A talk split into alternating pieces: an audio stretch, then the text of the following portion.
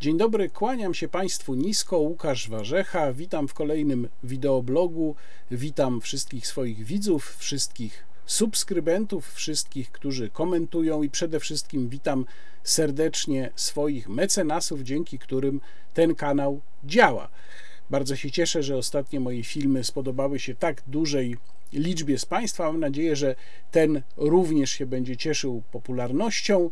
Na początek chciałbym powiedzieć, chociaż trochę więcej o tym powiem jeszcze w części kulturalnej, że już za trochę ponad tydzień, a dokładnie w czwartek 3 sierpnia, zaczyna się w Krakowie kolejny festiwal Muzyka Divina, na który jako ambasador Fundacji Incanto, czyli organizatora festiwalu, już teraz bardzo serdecznie Państwa zapraszam. E, link do strony festiwalu, gdzie można pobrać wejściówki na koncerty, umieszczam oczywiście w opisie filmu. I jeszcze bardzo krótko o tym, co w tym dzisiejszym filmie będzie mm, poza y, tematami politycznymi, będzie także obiecana rozmowa z panią Karoliną Romanowską, szefową Fundacji y, Polsko-Ukraińskie Pojednanie. Ta rozmowa stanowi integralną część tego wideoblogu. Oczywiście mają Państwo jak zwykle spis treści w opisie filmu, a także będzie naprawdę obszerny tym razem dział kulturalny, historyczny, turystyczny,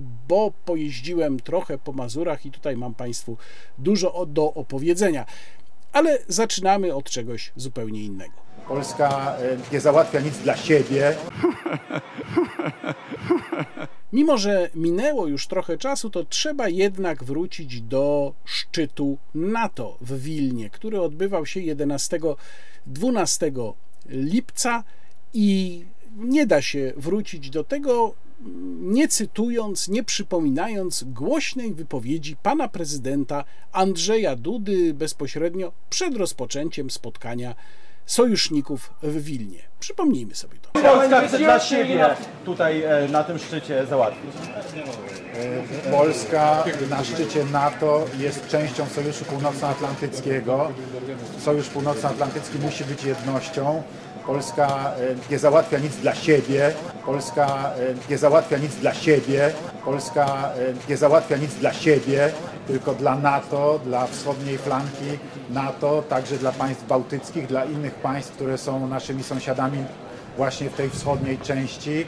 E, dbamy także o interesy naszego sąsiada Ukrainy, dbamy także o interesy naszego sąsiada Ukrainy, dbamy także o interesy naszego sąsiada Ukrainy, który dzisiaj jest, e, jak wiemy, od ponad roku w stanie wojny, bo broni się przed brutalną rosyjską agresją i będziemy czynili wszystko, żeby zapewnić pokój. Naszym interesie jest to, żeby, żeby, żeby e, Rosja e, musiała wycofać się, opuścić okupowane terytoria Ukrainy, żeby przywrócony został prymat prawa międzynarodowego e, i wierzymy tutaj głęboko, że NATO jako całość, jako najsilniejszy sojusz obronny na świecie wesprze w tym Ukrainę e, i będzie prowadziło skuteczną politykę, która do tego doprowadzi. No i można by teoretycznie bronić tej wypowiedzi, mówiąc, że przecież to był swego rodzaju skrót myślowy, że pan prezydent miał na myśli to, że w ramach NATO wszyscy działają razem. No, Teoretycznie można by, ale praktycznie to jednak można to interpretować jako odbicie pewnych kompleksów, które ma nie tylko ewidentnie Andrzej Duda, ale bardzo duża część polskiej klasy politycznej. Oczywiście da się znaleźć w Polsce polityków, którzy tych kompleksów nie mają, ale to jest zdecydowana mniejszość. Te kompleksy to jest jakieś takie przekonanie, że wystąpienie z otwartą obroną własnego interesu, czy powiedzenie wprost, albo może nie tyle nawet powiedzenie wprost, ale działanie wprost w obronie własnego interesu, czy wręcz po prostu działanie na gruncie zdrowo pojmowanego państwowego egoizmu, no bo tak po prostu działają stosunki międzynarodowe, jest czymś nieprzyzwoitym. I ktoś, kto będzie w ten sposób działał, no, zostanie przez społeczność międzynarodową, a zwłaszcza tych najważniejszych, uznany za takiego niecywilizowanego. Oni mu tam pogrożą paluszkiem, powiedzą, no nieładnie, nieładnie, jak to tak, nie w imię dobra wspólnego, ale własnego interesu. Tylko, że wszystkie poważne państwa tak właśnie działają. Oczywiście to nie znaczy, że ich szefowie mówią o tym wprost. Natomiast niestety w przypadku i pana prezydenta Andrzeja Dudy, i w ogóle szefostwa polskiego państwa, albo szerzej polskiej klasy politycznej, deklaracje, czyli ta werbalna strona polityki jest bardzo spójna, czy są bardzo spójne z tym, co te osoby robią. Oni nie mówią o tym, że bronią polskiego interesu i oni faktycznie go nie bronią. I ja myślę, chociaż to może trochę zahacza już o pewną psychologię polityki, ale psychologia polityki też bywa ważna, że ten instynktowny odruch Andrzeja Dudy po tym pytaniu, bo on instynktownie powiedział: Polska nie załatwia nic dla siebie. To był instynkt, to był pewien odruch. To nie była przecież przemyślana, wystudiowana wypowiedź, że to bardzo dobrze pokazuje właśnie ten mentalnościowy, psychologiczny problem, który tkwi nie tylko w głowie zresztą polskiego prezydenta, ale jak powiedziałem, bardzo wielu innych polskich polityków. To mi przypomina, tylko że z drugiej strony sceny politycznej, ale to mi bardzo przypomina polityków takich jak Róża Tun, którzy twierdzili, że w Unii Europejskiej nikt nie myśli o sobie, że Unia Europejska to jest taki wielki, wspaniały, wspólny dom, w którym każdy kieruje się jakimś altruizmem i chce dobrze głównie dla innych, więc byłoby bardzo nieładnie i bardzo nieelegancko, gdyby Polacy wyszli i powiedzieli, że chcą czegoś dla siebie. No to bardzo nieładnie jest, nie po europejsku. I tutaj mam wrażenie, że mamy do czynienia dokładnie z tym samym. No, być może to się odbije negatywnie, prawdę mówiąc, życzyłbym tego panu prezydentowi, żeby to się odbiło negatywnie na notowaniach PiS. Ta jego wypowiedź, taką tezę stawiali niektórzy analitycy sondaży, wskazując, że Polakom zależy na własnym bezpieczeństwie i że ta wypowiedź pana prezydenta, kiedy on stwierdza, że Polska niczego dla siebie nie załatwia na szczycie NATO w Wilnie, może mieć właśnie taki skutek, jeżeli chodzi o notowania. No ale to tylko wstęp do szczytu, natomiast ja chciałbym Państwu opowiedzieć co właściwie na tym szczycie postanowiono, czyli co się znalazło w jego e, końcowej mm, deklaracji, Mieliśmy tutaj w naszej sferze informacyjnej głównie streszczenia, opisy. Myślę, że warto zajrzeć do samego dokumentu, który jest dosyć długi, e, zawiera bodajże 99 chyba punktów, jeżeli dobrze pamiętam. E, I ja go dokładnie przeczytałem, ale najpierw jeszcze mm, pomówmy ogólnie o tym, o co tam przede wszystkim chodziło. No, z ważnych spraw, które zostały załatwione i one są istotne dla Polski, to na pewno mamy przystąpienie Szwecji do NATO. To znaczy, Szwecja tam jeszcze nie była jako członek sojuszu, Finlandia była po raz pierwszy jako członek sojuszu, ale bezpośrednio przed szczytem Ankara zgodziła się na wejście Szwecji do Sojuszu Północnoatlantyckiego. Tym samym właściwie zostało to już przypieczętowane. No i trzeba powiedzieć, że ze strony Turcji to jest posunięcie, które można widzieć w kontekście innych tureckich ruchów, które mogłyby wskazywać na to, że Turcja postanowiła zacząć dystansować się wobec Moskwy, chociaż znając politykę e, Recepa Tayyipa Erdoana, Nigdy tutaj nie można być niczego pewnym.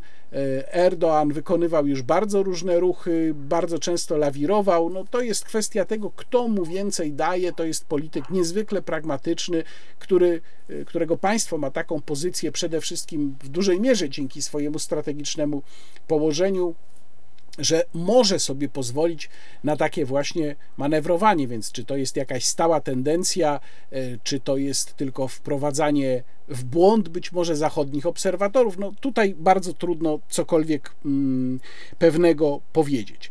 Jeżeli chodzi o nadzieję Ukrainy, jak Państwo się przekonają, kiedy będę omawiał deklaracje, no one nie zostały spełnione. Jak wiadomo, pan prezydent Wołodymyr Zełenski dostał bardzo mocno po głowie na tym szczycie, jechał tam z, no właściwie nie tylko nawet z oczekiwaniami, on tam jechał z żądaniami, bo to jest taki ukraiński styl, że ona właściwie już nawet nie oczekuje, ona nie prosi, ona żąda, ona się domaga.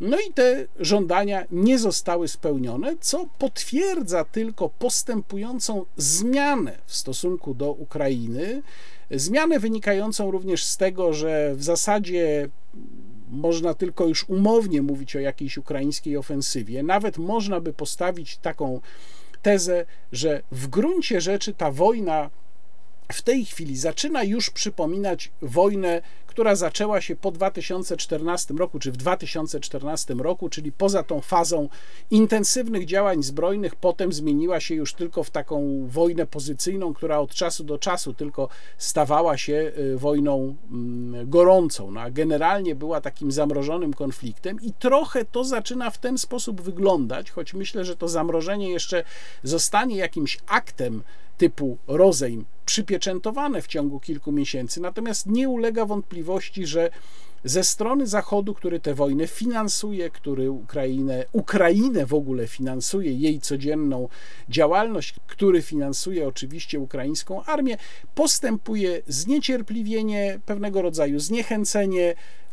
Myślę, że bardzo wyraźnie właśnie rezultaty tego szczytu to pokazały, i tu też warto je widzieć w kontekście takiej tezy, którą niektórzy polscy komentatorzy, mówię tutaj o komentatorach bardzo rozsądnych, stawiali, wskazując, że Ukraina nie będzie gotowa do mm, podpisania jakiegokolwiek dokumentu, również zamrażającego tylko ten konflikt, jeżeli nie dostanie od Zachodu jakiegoś rodzaju gwarancji. Proszę zwrócić uwagę, że w ogóle nie ma o tym mowy.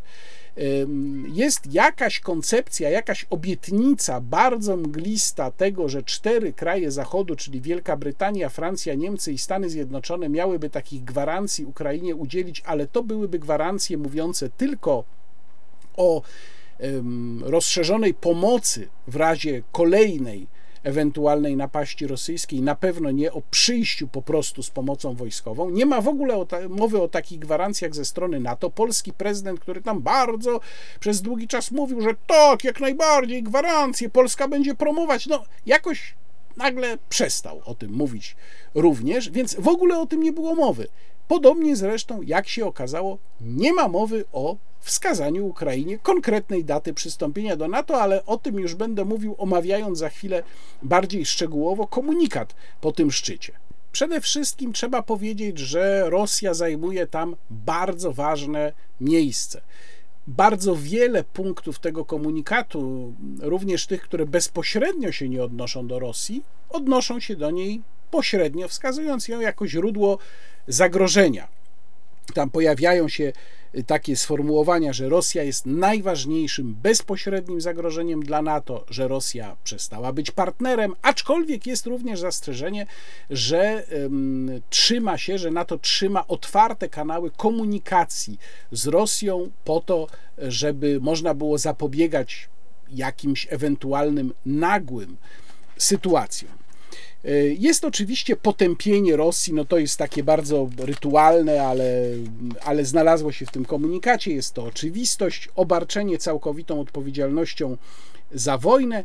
Natomiast co ciekawe, w takim szczególe, bo jest tam wymienione wysadzenie zapory w Kachowce, nie została Rosja jednoznacznie w tym komunikacie obarczona tą odpowiedzialnością. Jest mowa o tym, że jest to skutek wojny, natomiast nie ma mowy w komunikacie szczytu o tym, kto jest winny. No przypomnę, że my tego nie wiemy. Żadne międzynarodowe dochodzenie nie wskazało tutaj jednoznacznie mm, sprawcy jest mowa o tym, że nie zostanie uznany żaden zabór ukraińskiego terytorium. Są wezwania oczywiście do wycofania się Rosji całkowitego z ukraińskiego mm, terytorium, ale w kontekście ewentualnego pokoju. No, pokój to jedno, a rozejm to ewentualnie zupełnie coś mm, innego.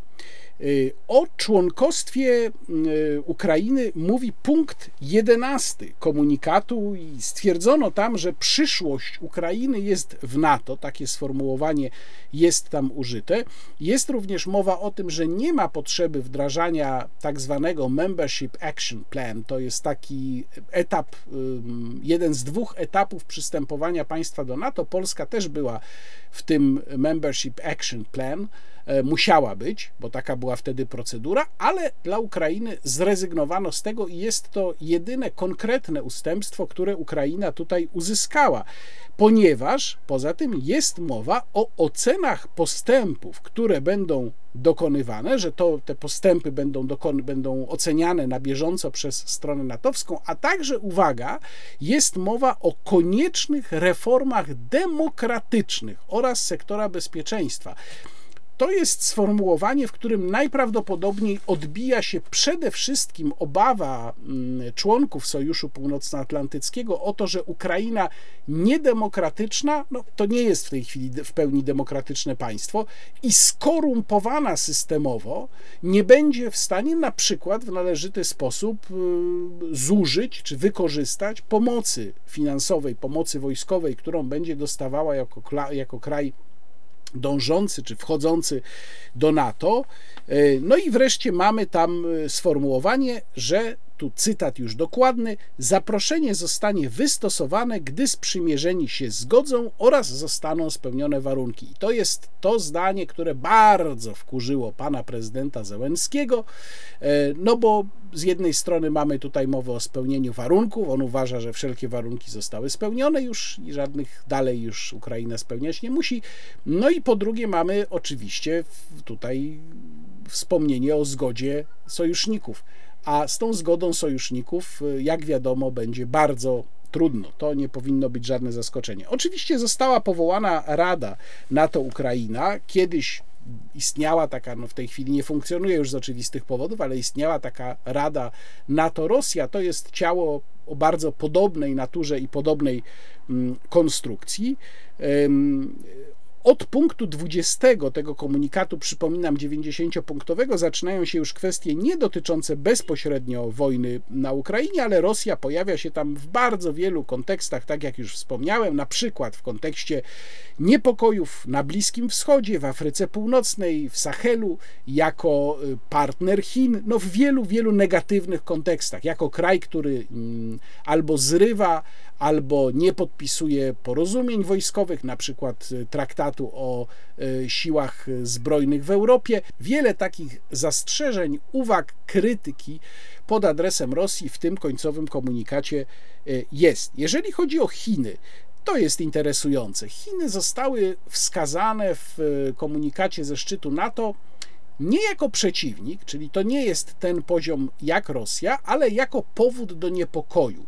Jako kraj, który potencjalnie podważa stabilność światową mm, i który stanowi problem również z powodu niejasności swoich intencji. Takie sformułowanie dokładnie tam się w pewnym momencie tego komunikatu pojawia, ale jednocześnie jest też mowa o tym, że inaczej niż w przypadku Rosji, że sojusz jest otwarty na dialog z Chinami. Dosyć zabawnie brzmi mm, stwierdzenie, które także się w tym komunikacie pojawia, że Chiny wraz z Rosją podważają reguły światowego porządku w sensie takich reguł prawnych Podczas kiedy, kiedy się czyta mm, komunikaty chińskie, które ja zresztą Państwu wielokrotnie cytowałem również w moim wideoblogu, no to tam Chiny właśnie kładą nacisk na to, że one stoją na straży porządku międzynarodowego i że to one chcą, żeby porządek międzynarodowy opierał się zdecydowanie na fundamencie karty Narodów Zjednoczonych. No więc to jest takie wzajemne oskarżanie się o to, kto tutaj bardziej nagina prawo, kto tutaj bardziej je kontestuje. Mowa oczywiście o prawie międzynarodowym.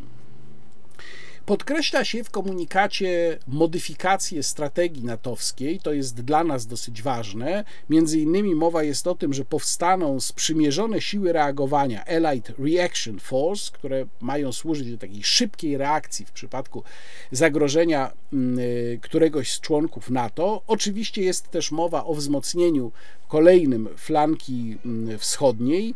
Jest podkreślenie roli nuklearnych sił odstraszania. No i wreszcie, proszę Państwa, uwaga, w punkcie 71 mowa jest o promowaniu równości płci. Tak, to również musiało się w komunikacie ze szczytu NATO znaleźć, ale najlepszy jest punkt 69, który mówi o zmianach klimatu i o tym, że NATO będzie dążyło do tego, żeby zredukować emisję CO2 związaną ze swoją aktywnością. Niestety nie znalazła się tam wzmianka o tym, czy zostaną wprowadzone czołgi na bateryjkę. Nie chcę już przy tym wątku i tym razem w tym wideoblogu rozwijać przesadnie kwestii Ukrainy, jej relacji z Polską. Dużo o tym ostatnio mówiłem, oczywiście w kontekście rocznicy 11 lipca. Natomiast no, wystarczy obserwować w miarę uważnie to, co się między Polską a Ukrainą dzieje, żeby chyba stracić już ostatecznie wszelkie złudzenia co do jakiejś szczególnej kordialności czy bliskości tych relacji. Oczywiście no, pan prezydent na przykład w swoim tym stuporze proukraińskim cały czas trwa. To jest w ogóle jakiś niesamowity przypadek, chyba naprawdę możliwy do wyjaśnienia tylko w kategoriach psychologicznych. Ten, ten upór pana prezydenta w promowaniu wizji jakiegoś wielkiego, głębokiego braterstwa i przyjaźni z Wołodymyrem Zełęńskim. Nie potrafię tego zrozumieć, inaczej nie potrafię sobie tego wyjaśnić niż naprawdę w kategoriach psychologicznych. Natomiast widać, że no, mm, Polska y, zrobiła swoje, Polska może odejść, Polska przestała być już wymieniana przez y, ważnych ukraińskich urzędników, w tym pana prezydenta Załęckiego, jako kraj, który szczególnie mm, Ukrainie pomaga. E, przestała być dołączana do listy krajów, którym się dziękuję. Jest konflikt ewidentny o produkty rolne, jest y, przecież ta skandaliczna wypowiedź pana premiera Szymchala, który y, stwierdził, że właściwie to Ukraina powinna zaskarżyć do organów Unii Europejskiej Polskę za jej politykę związaną z przejazdem czy importem ukraińskiego zboża na nasze terytorium. No więc tutaj tylko na koniec mogę postawić takie pytanie: jak długo jeszcze polska polityka, ta faktyczna na poziomie czynów, w momencie, kiedy my już naprawdę nie mamy Ukrainie wiele do zaoferowania, jak długo jeszcze będzie to polityka oddawania Ukrainie naszych ostatnich, za przeproszeniem, majtek.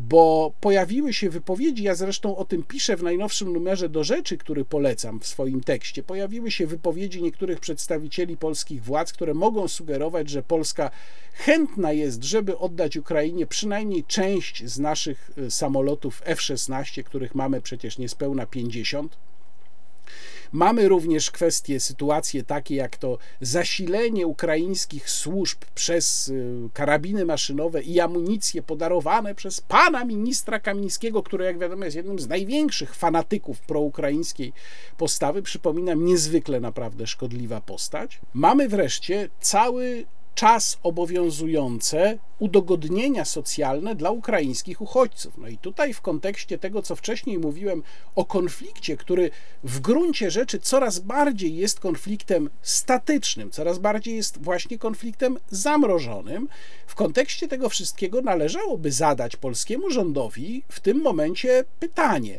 jak długo jeszcze?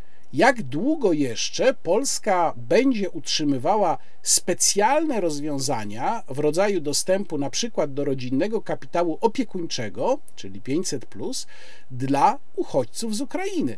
To jest sytuacja, którą można było zrozumieć na pół roku, no może na rok od rozpoczęcia wojny, natomiast kontynuowanie jej bez końca no, zaczyna wyglądać jak sabotaż na polskich finansach i na polskich obywatelach. W szczególności w kontekście tych, trzeba to sobie wprost powiedzieć, coraz chłodniejszych relacji polsko-ukraińskich, e, gdzie Ukraina oczywiście przenosi mm, ciężar swojego zainteresowania przede wszystkim na Niemcy, no na Stany Zjednoczone to wiadomo, bo Stany Zjednoczone tutaj są naturalnym partnerem, ale przede wszystkim na Niemcy, co ja zresztą przewidywałem od dawna. No więc pytanie brzmi, jak długo jeszcze Polska Polska będzie się zachowywała jak ostatni frajer. Polska e, nie załatwia nic dla siebie.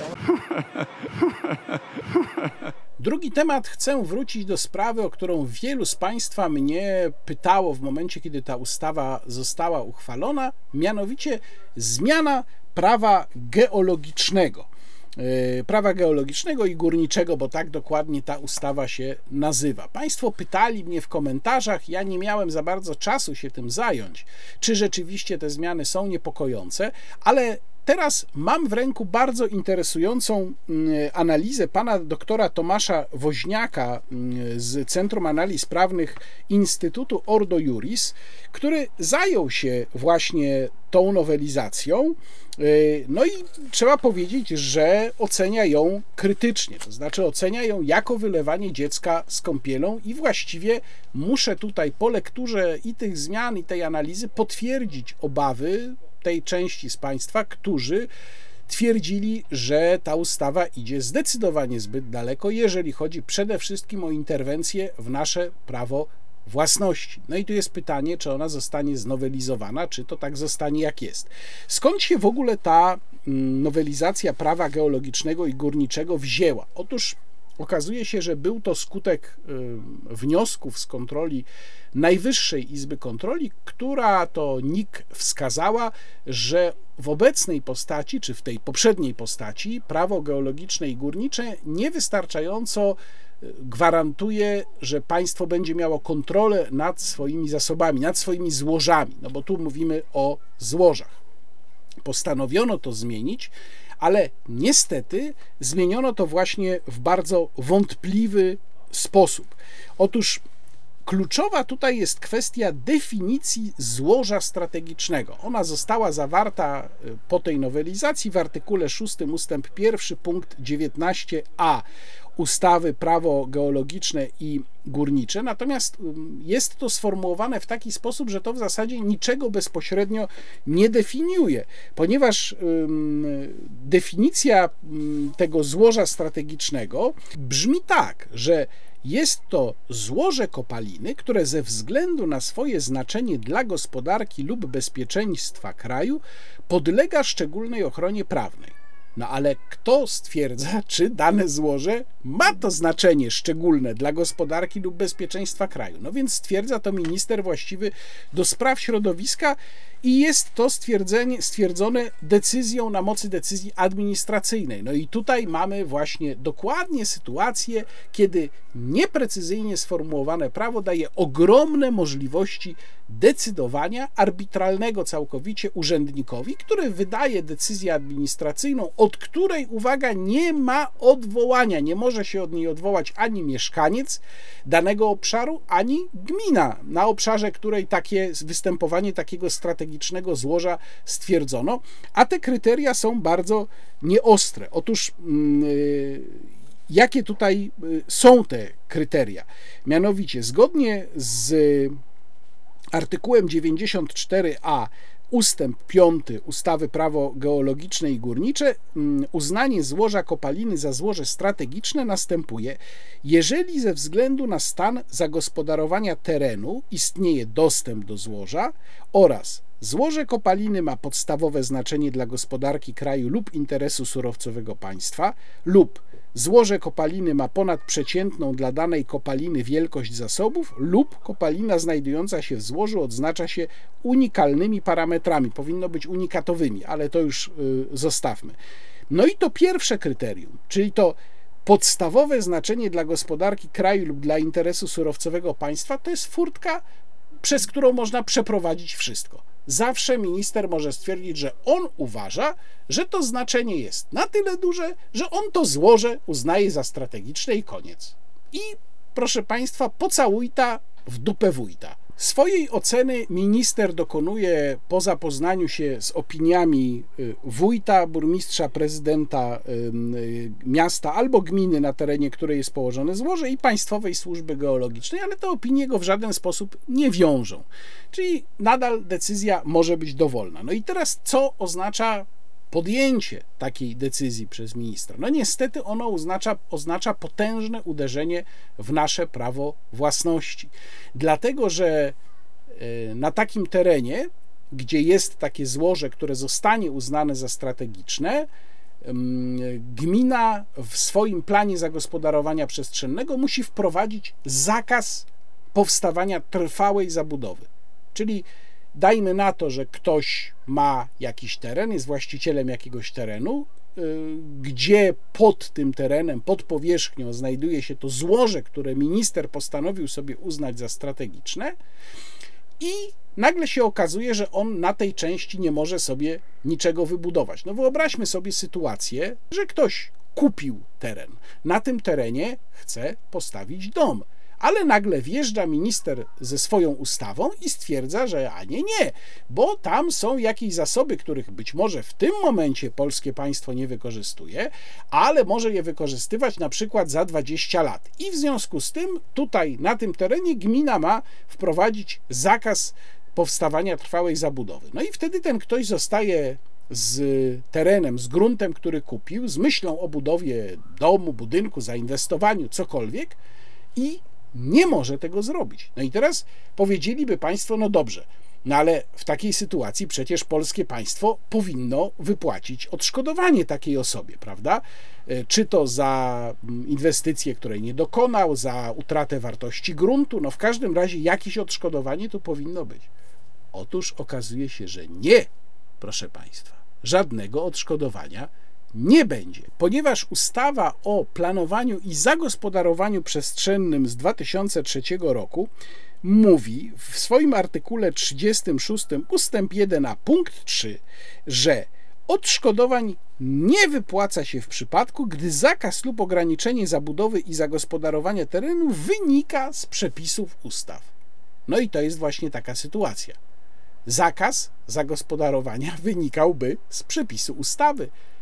I niestety nie będzie odszkodowania, proszę Państwa. A jak czytam również w analizie pana doktora Woźniaka, w Polsce jest 14,6 tysiąca złóż kopalin. No to teraz proszę sobie wyobrazić, nawet to, niech to będzie nawet jedna piąta tej liczby, gdzie minister stwierdzi, że to są złoża strategiczne.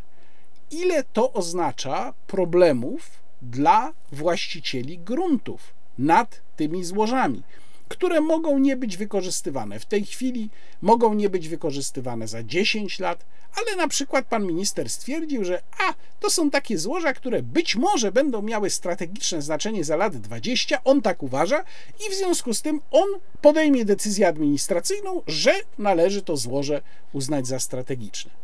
Czyli mamy znowu w imię interesu państwa, bo oczywiście zawsze się to w ten sposób tłumaczy, w imię, jak sądzę, również będzie to uzasadniane interesem yy, bezpieczeństwa energetycznego, mamy znów zamach na prawo własności. I ja rozumiem doskonale, że państwo być może faktycznie musi tego przypilnować. Mieliśmy raport NIK, z tego raportu NIK wynika, że faktycznie polskie państwo nie zadbało o zabezpieczenie tych złóż. Ja to wszystko rozumiem. Ale sytuacja, w której de facto dochodzi do wywłaszczenia bez odszkodowania, ale de facto, dlatego że również pan doktor Woźniak pisze w tej analizie, że z prawnego punktu widzenia tego nawet nie można tak nazwać.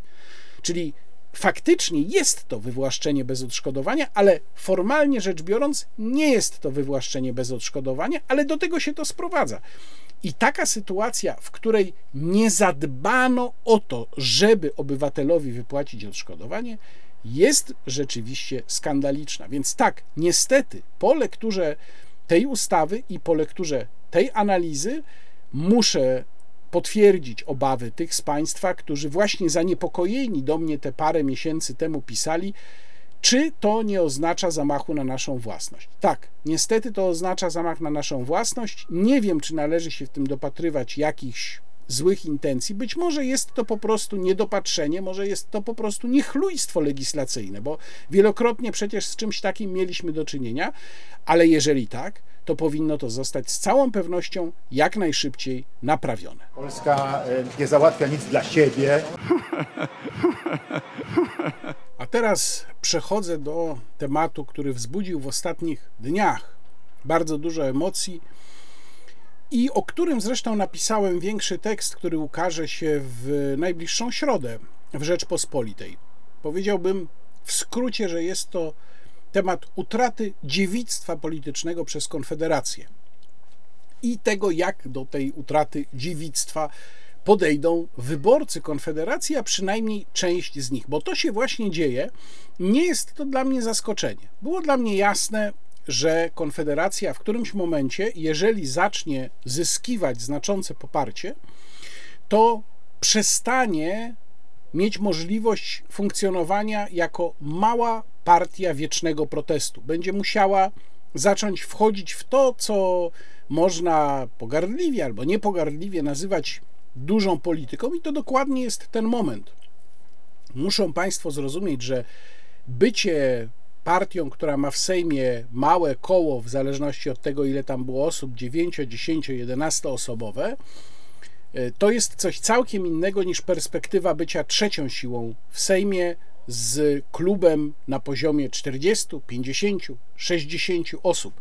A to jest właśnie to, czego Konfederacja na te kilka miesięcy przed wyborami może oczekiwać. I to wymusza pewne ruchy, które mogą spowodować, że dla części wyborców nie nazwałbym ich może twardymi wyborcami Konfederacji. Powiedziałbym, że to są ci starsi wyborcy Konfederacji. Starsi oczywiście nie w kategorii wieku samych wyborców, ale w kategorii tego, od jak dawna ją popierają. To są ci, którzy przeszli z tą partią najtrudniejsze momenty, również te, kiedy ona wydawało się, że była na krawędzi progu wyborczego i uważają, że w związku z tym y, mogą od niej oczekiwać tej wzajemnej lojalności. No i tymczasem dzieją się pewne rzeczy, które ich zdaniem zaprzeczają tej lojalności.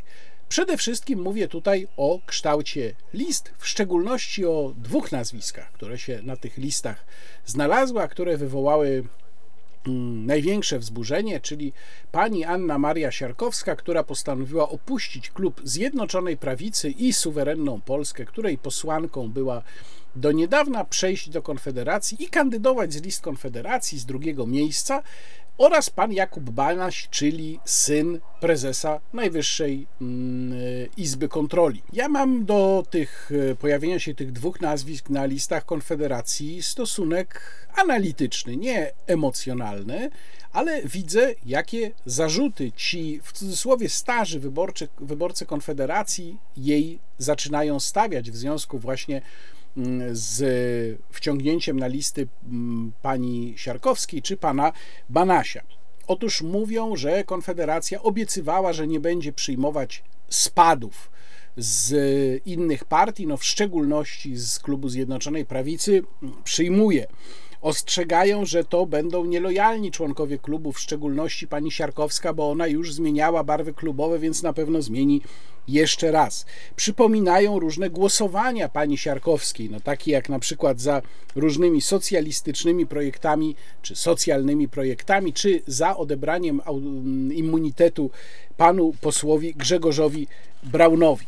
Natomiast y, ja uważam, że przyjęcie na listy pani poseł Siarkowskiej mimo wszystko się jednak politycznie broni. To znaczy, można znaleźć dużo argumentów za przyjmuję niektóre z tych argumentów przeciw, które się pojawiają, mogą być przynajmniej w części słuszne. Ale teraz proszę zobaczyć, jakie z tego mogą wynikać korzyści.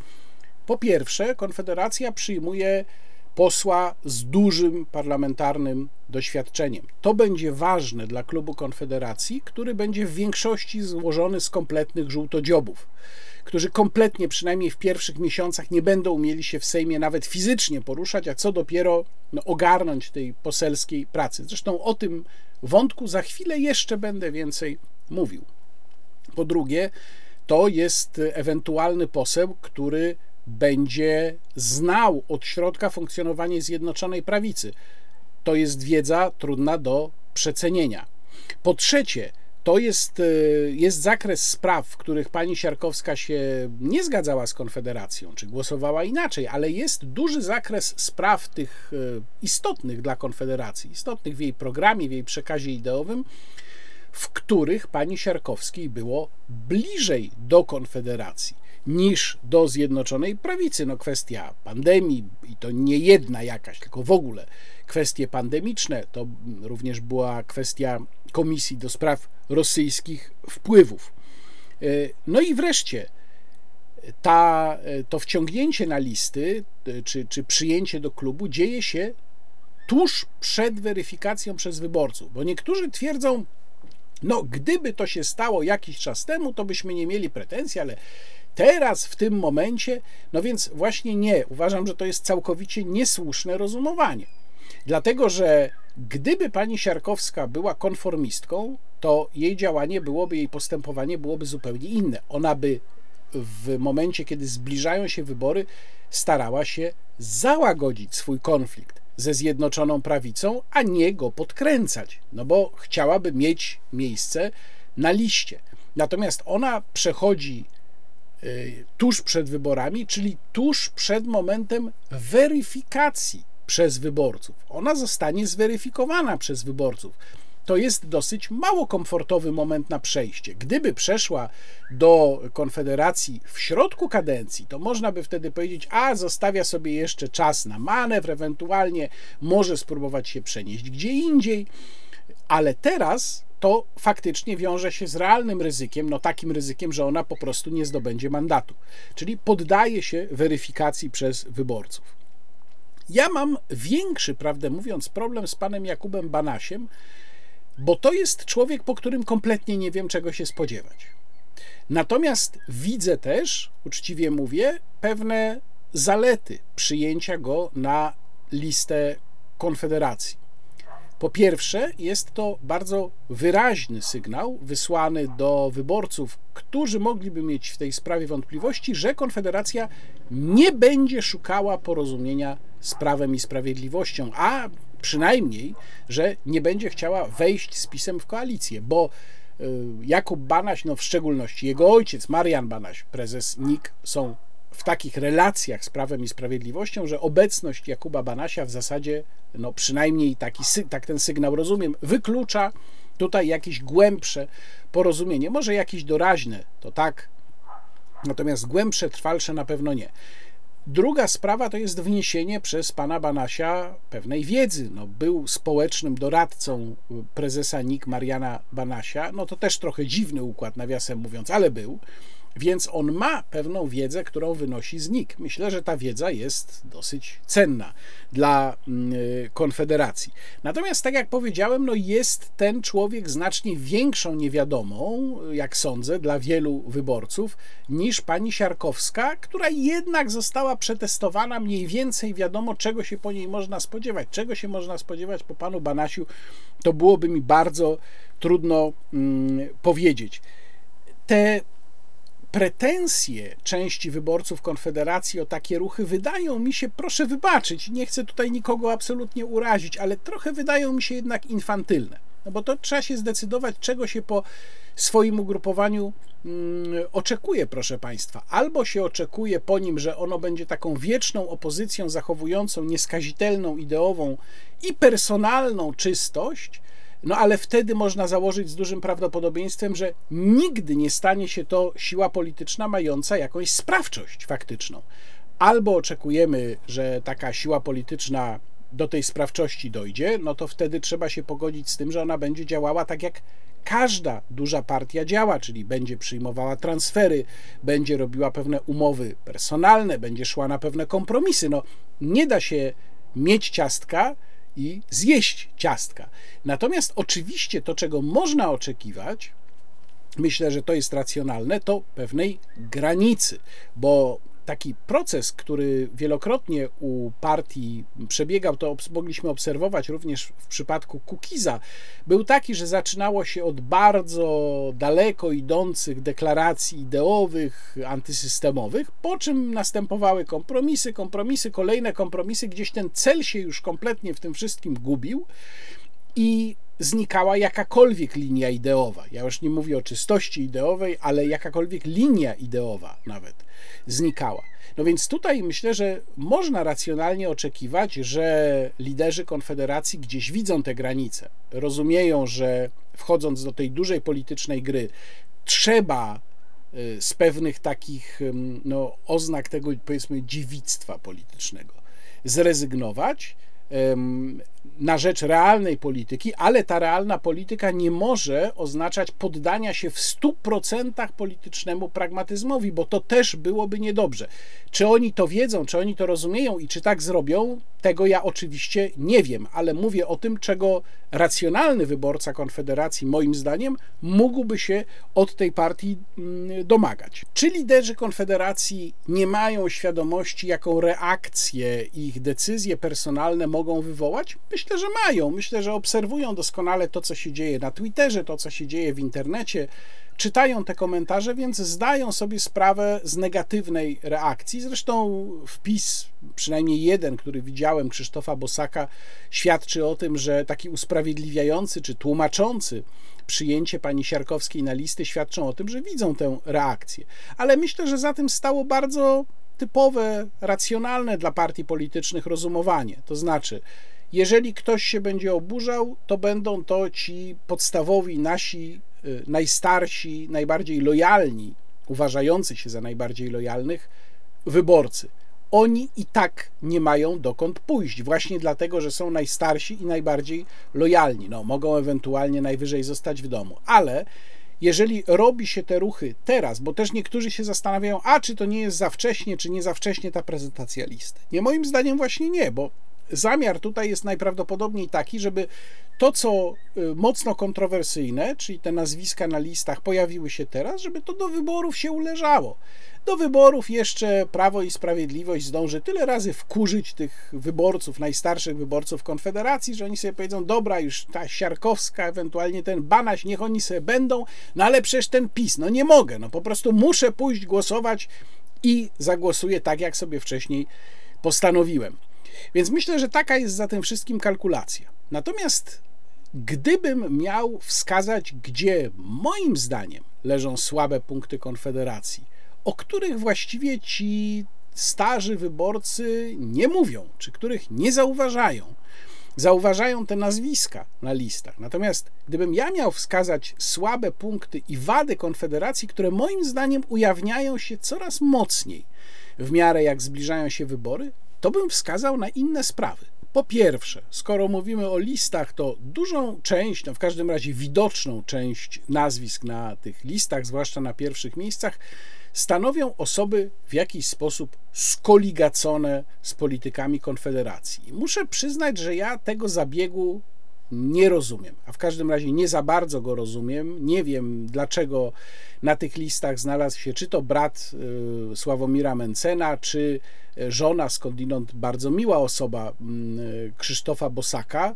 y, czy te wszystkie inne osoby powiązane rodzinnie z liderami Konfederacji.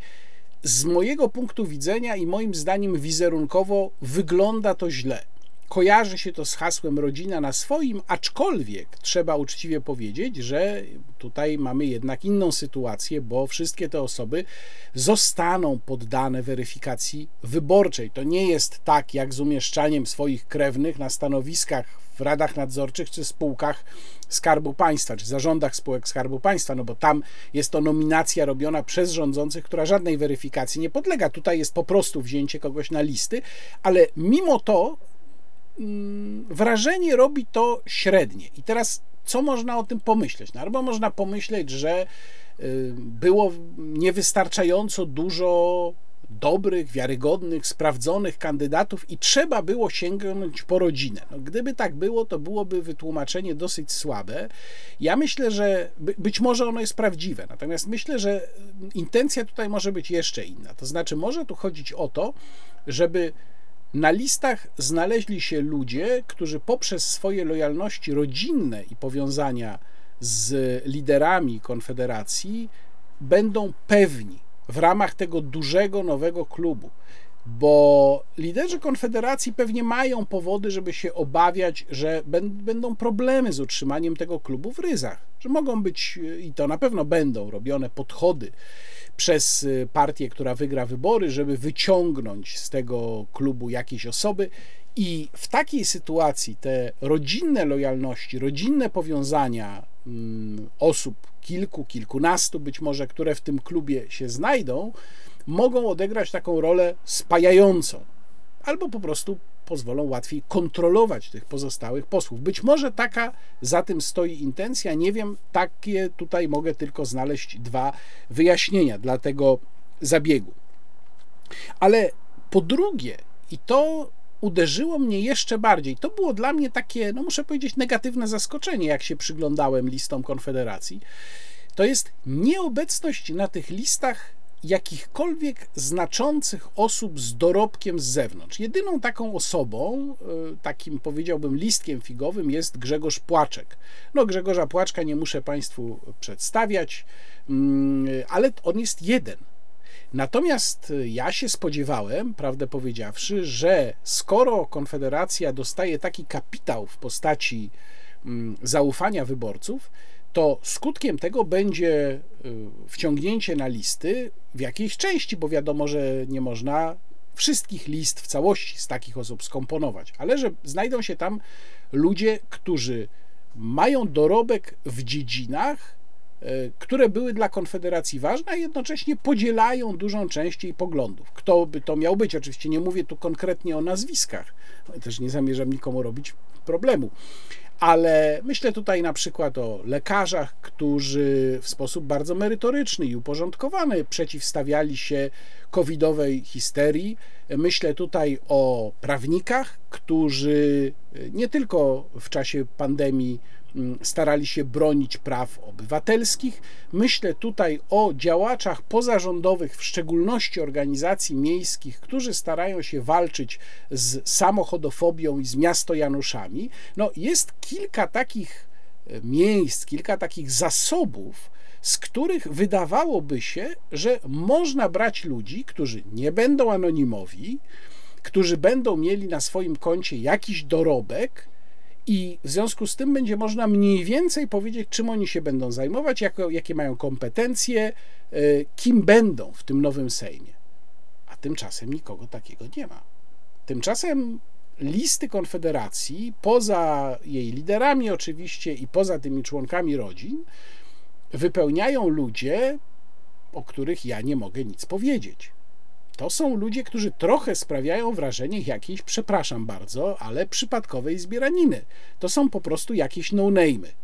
I ja rozumiem, że nie da się list skomponować wyłącznie z osób z dorobkiem, ze znanymi nazwiskami, to jest jasne, ale tak jak one w tej chwili wyglądają, przy całkowitej praktycznie nieobecności tego typu osób, to wydaje mi się dziwne. Jak to można zinterpretować? No, na kilka sposobów. Jeden jest taki, że liderzy Konfederacji doszli do wniosku, że nie chcą mieć w klubie ludzi z dorobkiem, ludzi z własną pozycją, autonomiczną pozycją, przychodzących z zewnątrz, ponieważ jest to dla nich zbyt duże ryzyko, ponieważ takich ludzi trudno będzie kontrolować.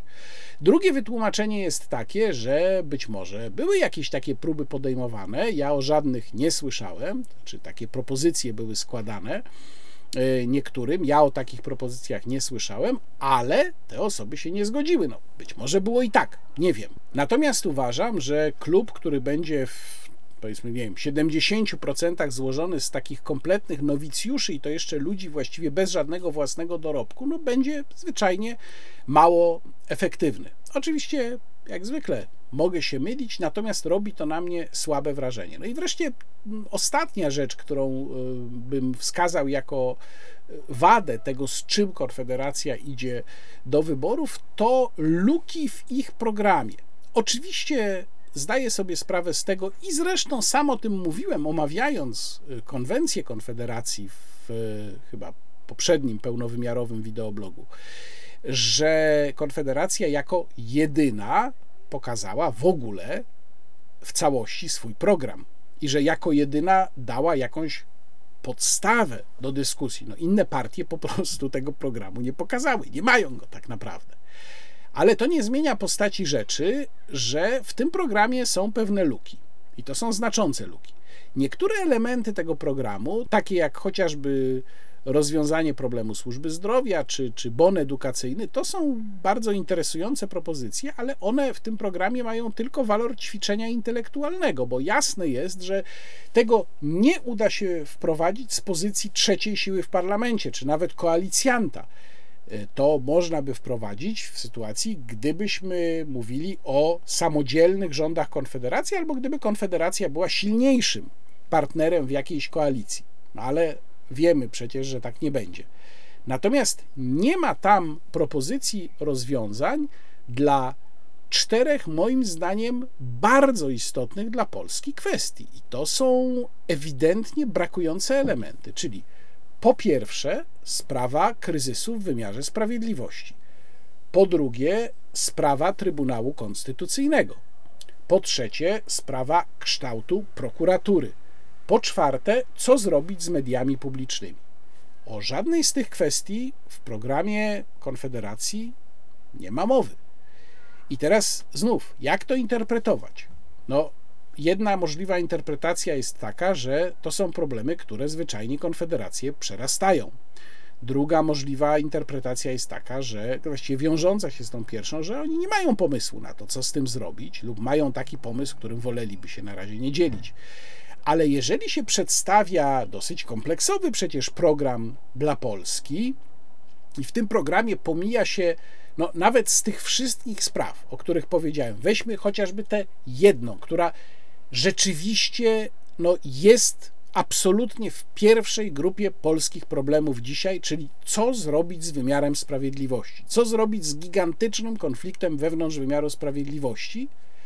I tutaj się nic na ten temat nie mówi, robi to dziwne wrażenie. Wracając do tego, jak tę całą sytuację odbierają osoby, które wspierały Konfederację od dawna, no myślę, że mogą się czuć trochę takie, powiedziałbym, zdradzone, może z lekka, ale proszę Państwa, Konfederacja, jak powiedziałem, wchodzi do tej dużej politycznej gry. Ona w tej chwili próbuje zagrać, utrzymać, być może zwiększyć swoje pole posiadania nie w grupie tych najbardziej zaangażowanych tylko w grupie coraz bardziej centrowej, więc oczywiste jest, że tego typu ruchy będzie wykonywała. Jaką decyzję w związku z tym podejmą ci tacy bardziej zaangażowani, twardsi, wspierający ją od dawna wyborcy?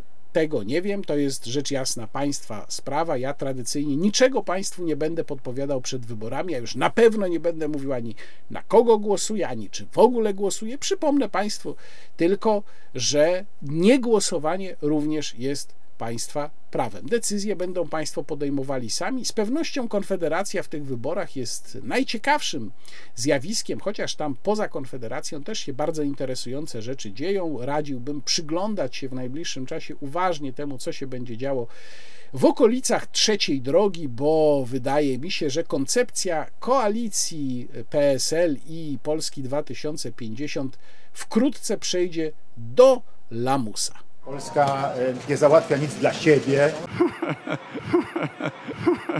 Teraz chciałbym Państwa zaprosić do obejrzenia obiecanej wcześniej przeze mnie rozmowy z panią Karoliną Romanowską, e, założycielką Stowarzyszenia Polsko-Ukraińskie pojednanie. Przypomnę tylko kontekst tej rozmowy. Pani Karolina objawiła się nagle jako takie zjawisko dosyć niespodziewane e, przed 11 lipca. W związku z tym było dużo spekulacji, kim ona właściwie jest, skąd to stowarzyszenie, skąd się wzięło, kto je wypromował. Mm, ponieważ doszło również do jakichś takich przepychanek na Twitterze pomiędzy mną a panią Romanowską, więc ja złożyłem propozycję, że zaproszę ją tutaj na swój kanał po to, żeby zadać jej pytania, które być może Państwo by chcieli zadać, żeby ona mogła na te pytania odpowiedzieć. Obiecałem również, że rozmowa ukaże się bez żadnego montażu, co jest u mnie oczywiste i tego, tej obietnicy dotrzymuję. Obiecałem też, że ukaże się ona bez żadnego komentarza z mojej strony. Tej obietnicy również dotrzymuję. To, co Państwo przed chwilą usłyszeli, jest tylko rodzajem wprowadzenia. Natomiast teraz zapraszam Państwa do obejrzenia tej rozmowy, po której bezpośrednio przejdę już do kolejnej części wideoblogu. A zatem proszę obejrzeć moim gościem w wideoblogu, tym razem nie w cyklu Rozmowa Niekontrolowana, jest pani Karolina Romanowska. Dzień dobry, moim gościem jest pani Karolina Romanowska, kłaniam się. Dobra. Szefowa Stowarzyszenia Polsko-Ukraińskie Pojednanie i rozmawiamy dlatego, że na tę rozmowę się umówiliśmy, żeby wyjaśnić pewne rzeczy, które wokół Pani inicjatywy wydają się mm, niejasne. E, zgodnie z ustaleniami ja tę rozmowę opublikuję in extenso, tak jak ona nam wyjdzie, starając się zadać Pani wszystkie te pytania, które no, i mnie interesują, i pewnie moich widzów. Mm, e, e, chciałbym zacząć od, od tego, mm, Czym pani się w ogóle zajmuje? Skąd się pani wzięła w Polsce? W filmie Sad Dziadka pani była przedstawiana jako Polka z Anglii. Jest pani nie w Anglii, tylko w Polsce. Jak to się stało? No właśnie, skąd się wzięłam? E, Mieszkałam w Anglii, tak, w Londynie. Wcześniej mieszkałam także w, w Meksyku. E, od 14 lat nie mieszkam w, w Polsce, 13-14. E, I e, skąd się wzięłam w filmie Sad Dziadka? No to jest pytanie, trzeba cofnąć się 6 lat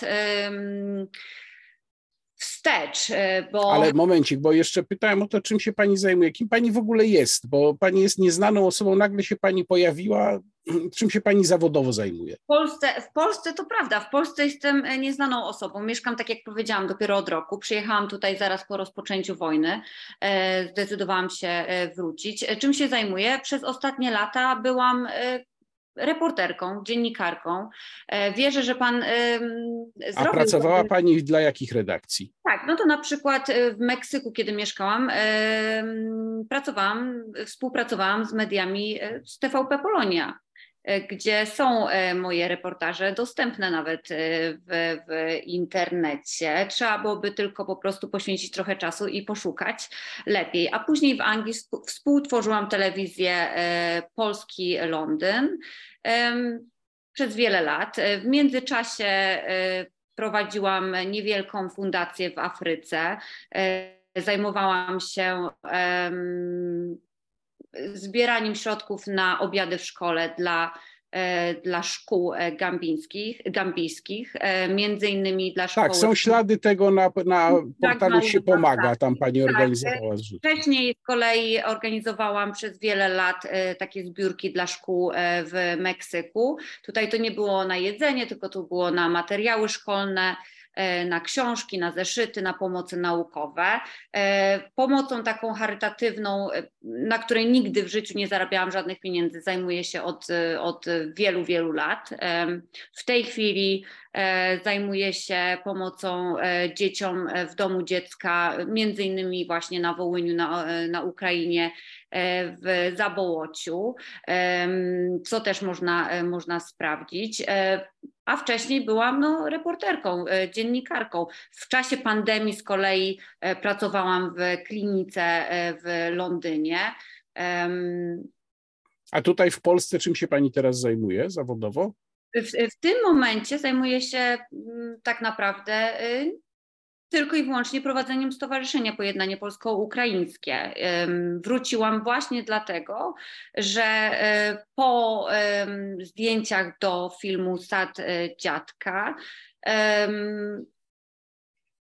stwierdziłam, że to już jest ten czas, czas, żeby zająć się tematem e, Wołynia i tematem relacji polsko-ukraińskich. Dlatego, no to myślę, że wie, wiele osób może pani zazdrościć tego, że ma pani taką komfortową sytuację, że może pani się poświęcić w całości działalności dobroczynnej. Tak. Tak, y, znaczy w tym momencie y, oczywiście to nie będę ukrywać, że to jest bardzo trudne, bo y, nie dostawałam żadnego finansowania, stowarzyszenie nie dostało żadnego finansowania i zarzucanie... Chwileczkę, chwileczkę, to Pani Karolino, przejdziemy do tego, za momencik do tego przejdziemy, za momencik przejdziemy, ale po kolei.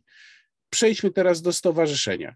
Skąd się wzięło stowarzyszenie, kiedy zostało założone, skąd ten pomysł?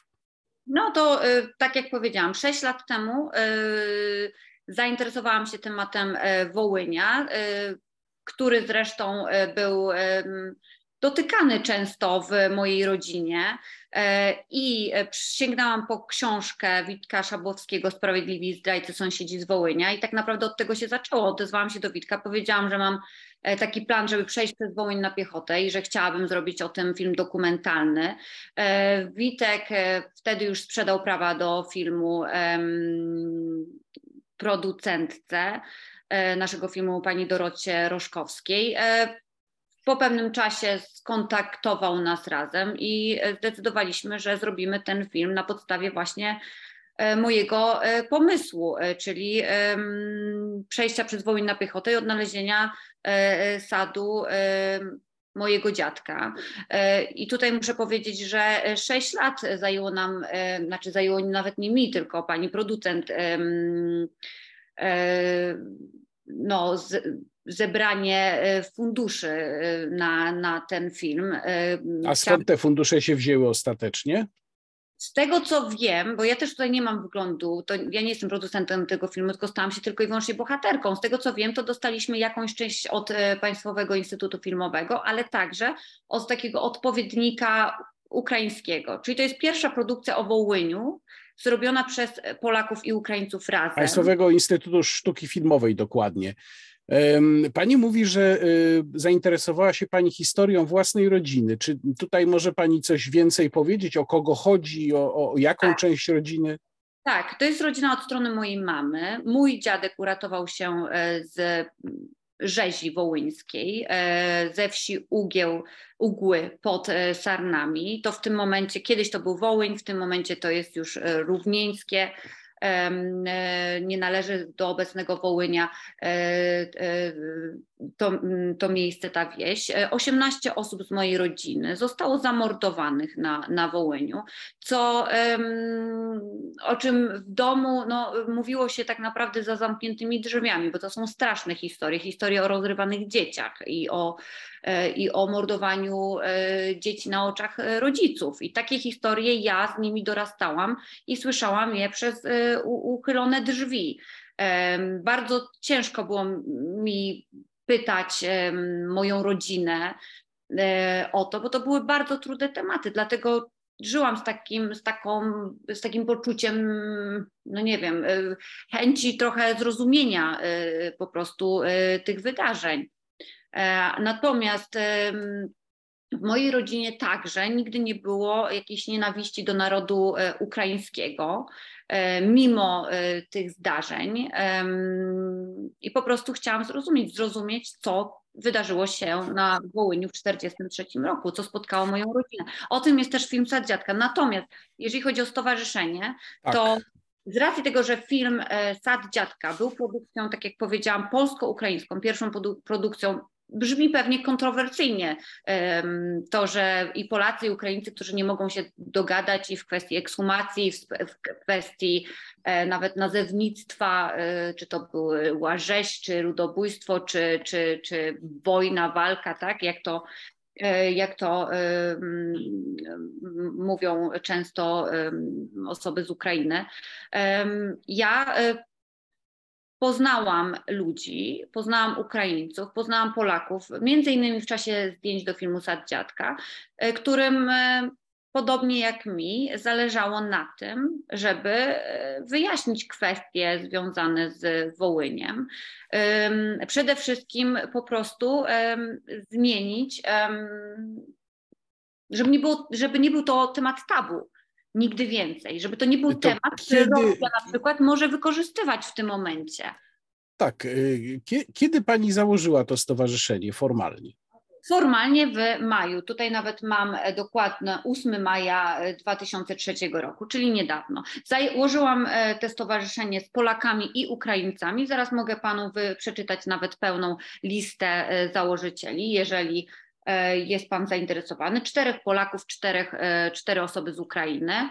E, tak, myślę że, myślę, że chętnie byśmy mówili o sobie i swoich widzach. W takim razie bardzo proszę, bo to jest Pierwszą osobą to jest Taras Szumejko. Jest to osoba, historyk ukraiński, który pochodzi zresztą z Buczy, w której, jak wiemy, E, także doszło do, do ludobójstwa. Taras był także e, fikserem e, w naszym filmie Sad Dziadka, tak się zresztą poznaliśmy i dużo rozmawialiśmy o, o Wołyniu. Taras także chce działać na rzecz porozumienia polsko-ukraińskiego, pojednania w tej kwestii. Drugą osobą jest Artur Cieślar. Artur jest pisarzem, Kolejną jest Wołodia Kryżuk. Wołodia Kryżuk zresztą e, teraz odznaczony przez prezydenta Virtus ad e, Fraternitas e, takim orderem. Działa od wielu lat, sprząta polskie cmentarze i od wielu lat działa no, na rzecz tak naprawdę pojednania, bo on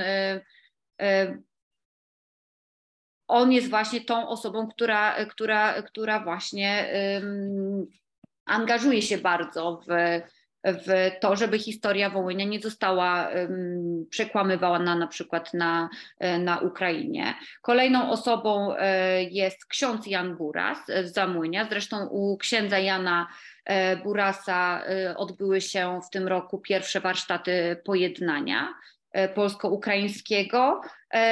Aleksander Trusi to jest mój, no można powiedzieć, teraz współpracownik. Poznaliśmy się, kiedy mm, kiedy przyjechałam do Polski, potrzebowałam po prostu e, kogoś do, do zrobienia remontu e, w domu i zaczęliśmy rozmawiać, e, rozmawiać także o Wołyniu i, i także Aleksander, który powiedział mi, że o Wołyniu tak naprawdę dowiedział się dopiero po przekroczeniu granicy z Polską. To był Ukrainiec, który uświadomił mi, że oni po prostu nie mają wiedzy na ten temat, bo się nigdy w szkole e, tego e, nie uczyli.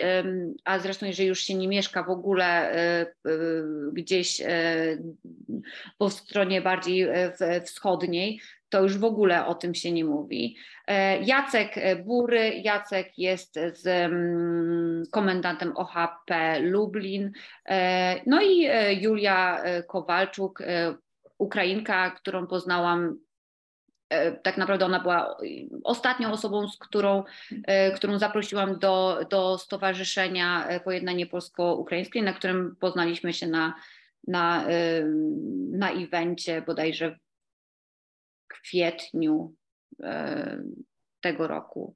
A jakie to było wydarzenie? To było w, w sprawie odbudowy e, Ukrainy w wolnościowej Czyli było to, kawiarni. Tak, czyli to było w, w Świetlicy Wolności tak, wydarzenie tak, tak. firmowane przez Warsaw Enterprise Institute, tak? Tak, tak, tak. Znaczy tak, pani tak. stowarzyszenie ma jakieś związki ze Związkiem Przedsiębiorców i Pracodawców albo z właśnie z Warsaw Enterprise Institute? Żadnych, to był pierwszy kontakt, kiedy tam poszłam. Poszłam zresztą, e, bo tutaj um, na pewno e, pan redaktor doskonale wie, że ja kiedyś byłam wiceprezesem Stowarzyszenia Koliber, którego zresztą jest pan e, honorowym członkiem e, wiele lat temu i tam e, poszłam na to spotkanie z moim właśnie starym jeszcze znajomym z czasów Kolibra.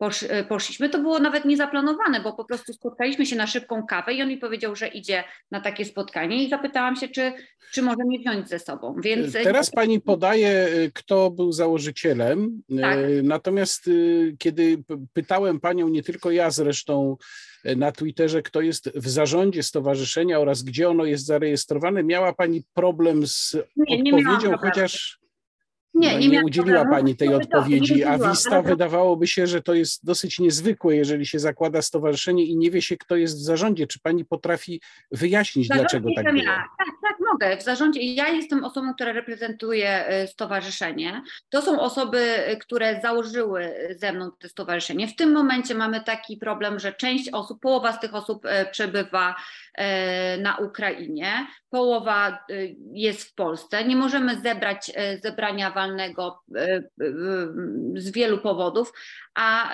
musimy, żeby podać wszystkie informacje do wiadomości publicznej, bo nie spodziewałam się tak szybkiego wzrostu zainteresowania stowarzyszeniem. Stowarzyszenie jest zarejestrowane w miejscu, gdzie przebywa, mieszka e, siedmioro dzieci, o czym pisałam panu i nie mogę narażać e, tych osób na e, jakiekolwiek ataki hejtu. Dlatego Oczywiście, też... ale, ale może pani powiedzieć, jaki to jest powiat, bo rozumiem, że to nie jest stowarzyszenie zarejestrowane w KRS. Nie, to jest stowarzyszenie zwykłe, do czego mam zwykłe. prawo. I mhm. zazwyczaj, jeżeli zakłada się stowarzyszenie zwykłe, no to jeżeli nie ma się funduszy na, na to, to można to zarejestrować w prywatnym y, miejscu zamieszkania. Tak, rejestruje to starosta wtedy. Dlatego tak. pytałem o powiat, no bo powiat to jest ogólna informacja, to nie jest jakaś szczegółowa, więc.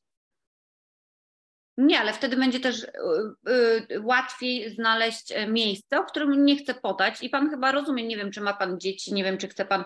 Po, tej, y, po tych atakach, po tej e, ilości hejtu, ja naprawdę nie mogę w tym momencie udostępnić tego tylko i wyłącznie. Dobrze, zostawmy, zostawmy w takim razie kwestię Zostawmy kwestię miejsca, zresztą i tak już niektórzy internauci znaleźli to miejsce, bo to. Tak, wiem, no właśnie, nie tylko znaleźli to miejsce, ale niektórzy Państwa, Pana y, obserwujący y, znaleźli y, także pesele mojego dziecka. Ja nie wiem, jakby się Pan czuł, jeżeli, nie wiem, czy ma Pan dzieci, ale jeżeli pana dzieci, czy rodzi, y, dzieci, które są u pana w rodziny, zostały e, podane ich y, PESEL, czy, czy miejsce, miejsce zamieszkania. Pani, no no ja... nic, mi, nic mi o tym nie wiadomo. Ja nie odpowiadam za ludzi, którzy oglądają mój kanał i komentują, i oczywiście tego typu działania nie powinny mieć miejsca. To jest chyba oczywiste. Nie mieszajmy dzieci w sprawy dorosłych. To tak, jest mój apel. Jeżeli ktoś to ogląda i rzeczywiście w ten sposób się zachował,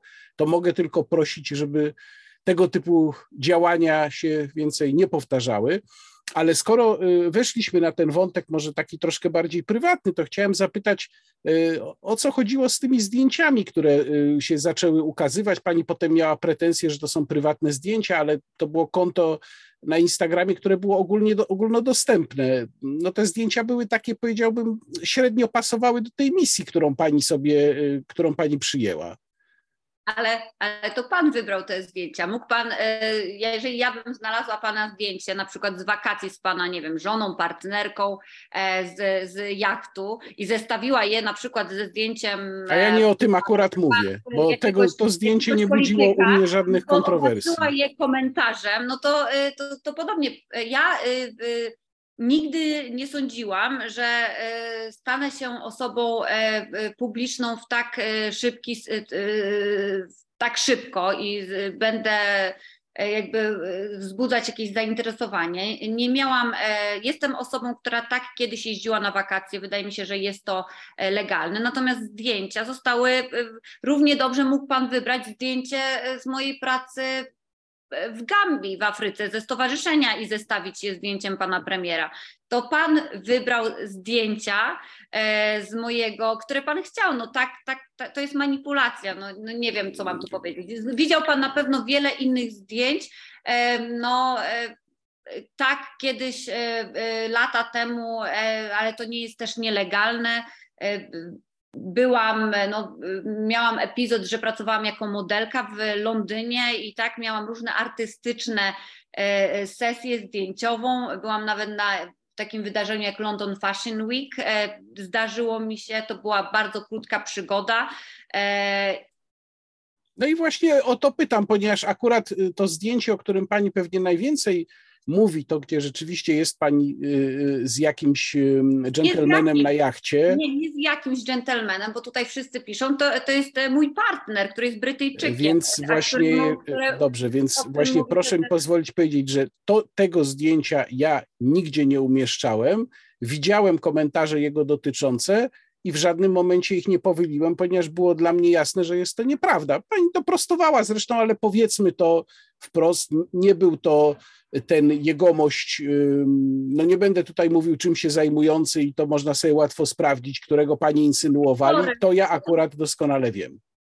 Do tej pory zresztą nie, e, nie miałam czasu wy, e, e, sprawdzić, kim jest ta osoba, natomiast E, nie łączy mnie nic zupełnie z, z jakimkolwiek światem przestępczym i nigdy nie łączyło. Zresztą mieszkałam za granicą i nie wiem, zresztą nie będę tutaj wchodzić w takie. To... Miał, to być, miał to być jeden, to wyjaśnię, miał to być jeden z y, właścicieli sieci domów publicznych na Podkarpaciu. No taka głośna afera, która akurat sama w sobie nie jest zmyślona, podobnie jak ta osoba nie jest zmyślona, natomiast y, powiedzmy to wyraźnie, że to nie jest na 100% ta osoba, z którą panią widać na zdjęciu. To, żeby było jasne i jednoznacznie, jednoznacznie to mówimy. Proszę powiedzieć, y, jak to się stało w takim razie, skoro pani stowarzyszenie jest tak, y, tak świeże, tak nowe, że tak szybko znalazła pani drogę do mediów? Jak, jak to się stało, że pani trafiła przede wszystkim do Radia Wnet, ale nie tylko, bo są stowarzyszenia w Polsce, które zajmują się kwestią ludobójstwa na Wołyniu o wiele dłużej, robią to już od lat. I mhm. żadne z nich się tam nie znalazło, pani stowarzyszenie się znalazło. Jak do tego doszło? No to to jest też bardzo prosta sprawa. Tak jak powiedziałam panu, że przez wiele lat pracowałam w mediach. Tak, pracowałam w mediach w Londynie, pracowałam e, e, w polskich mediach w Londynie, miałam kontakt z wieloma dziennikarzami, z wieloma ludźmi i po prostu, kiedy przeprowadziłam się do Polski i rozmawiałam z moimi jeszcze starymi znajomymi z, z, z, z Londynu, po prostu zaczęli mnie kontaktować z różnymi osobami To nie jest jakby. Czyli, czyli poprzez sieć kontaktów. takich osobistych kontaktów. Dobrze. E, proszę powiedzieć, kto, kto wymyślił te warsztaty pojednania w Zamłyniu? Kto układał ich scenariusz? Co tam się będzie działo? Ja wymyśliłam. Ja wymyśliłam e, wspólnie z osobami z mojego stowarzyszenia, natomiast e, pomysł organizacji warsztatów, no mój i członków, nie mogę tutaj też powiedzieć, ale tak, ktoś mi powiedział, że da, rzucił mi taki pomysł, a ja to stwierdziłam, że, że, że zrobię i, i nie żałuję, bo uważam, że to był e, świetny krok. Ja znalazłem taką bardzo krótką relację filmową z tego mm, wydarzenia, którą tutaj być może uda mi się w, gdzieś w rogu jakiś fragment wkleić. I tam rzeczywiście pojawia się to bicie w bębenki, bo to raczej bębenki, nie bębny, bębenki Miało pojednania. Bębny, tak. No, miały być bębny, wyszły bębenki, to prawda. Tak, y, ale mm, i tam jeszcze druga rzecz, drugi punkt, który wzbudził pewne poruszenie, to Romeo i Julia w stylu wołyńskim, jak to pani ujęła w rozmowie w Radiu Wnet. Czy mm, nie, nie przyszło pani do głowy, że tego typu wydarzenia być może nie za bardzo licują z y, powagą tego, o czym Państwo tam mieli rozmawiać? To prawda, to, ta moja wypowiedź zabrzmiała bardzo niefortunnie, natomiast e, to, co miałam na myśli, e, to było przedstawienie w, w ramach warsztatów e, pojednania, przygotowane według scenariusza właśnie jednego z członka założycieli mojego stowarzyszenia, Jacka Burego.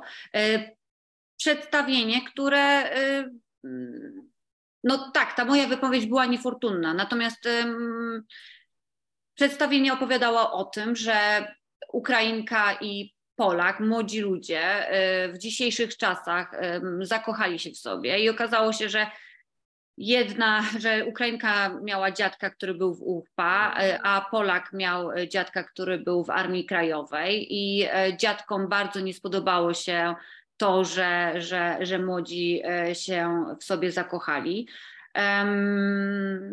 amatorski teatr, natomiast brali w nich udział także profesjonalni e, aktorzy. I co mogę powiedzieć? No, też było, być może kiedyś będą Państwo mieli e, okazję zobaczyć. E, mogę tylko powiedzieć, że po spektaklu większość osób i Polaków i Ukraińców po prostu płakało. No, było to wzruszające i, i, i piękne doświadczenie. E, natomiast tak moja e, wypowiedź mogła zabrzmieć e, niefortunnie i mm, jeżeli kogoś to uraziło, no to mogę tylko przeprosić. Natomiast wydaje mi się, że warto zobaczyć to przedstawienie. Być może kiedyś będą Państwo mieli mm, okazję i sami ocenicie po prostu. A ile osób wzięło udział w tych warsztatach? Około 40. A kto je sfinansował? Nikt. Nikt. Każdy sam przyjechał, tak jak powiedziałam wcześniej, na własny koszt. Ja nie dostałam ani stowarzyszenie żadnego finansowania. Jakieś e, finansowanie zdobył e, nasz ksiądz e, Jan Buras na, na wyżywienie. Natomiast większość osób też przyjechało na, na swój własny koszt. Większość to znaczy nie wszyscy? Y, część osób przyjechało razem z OHP Lublin.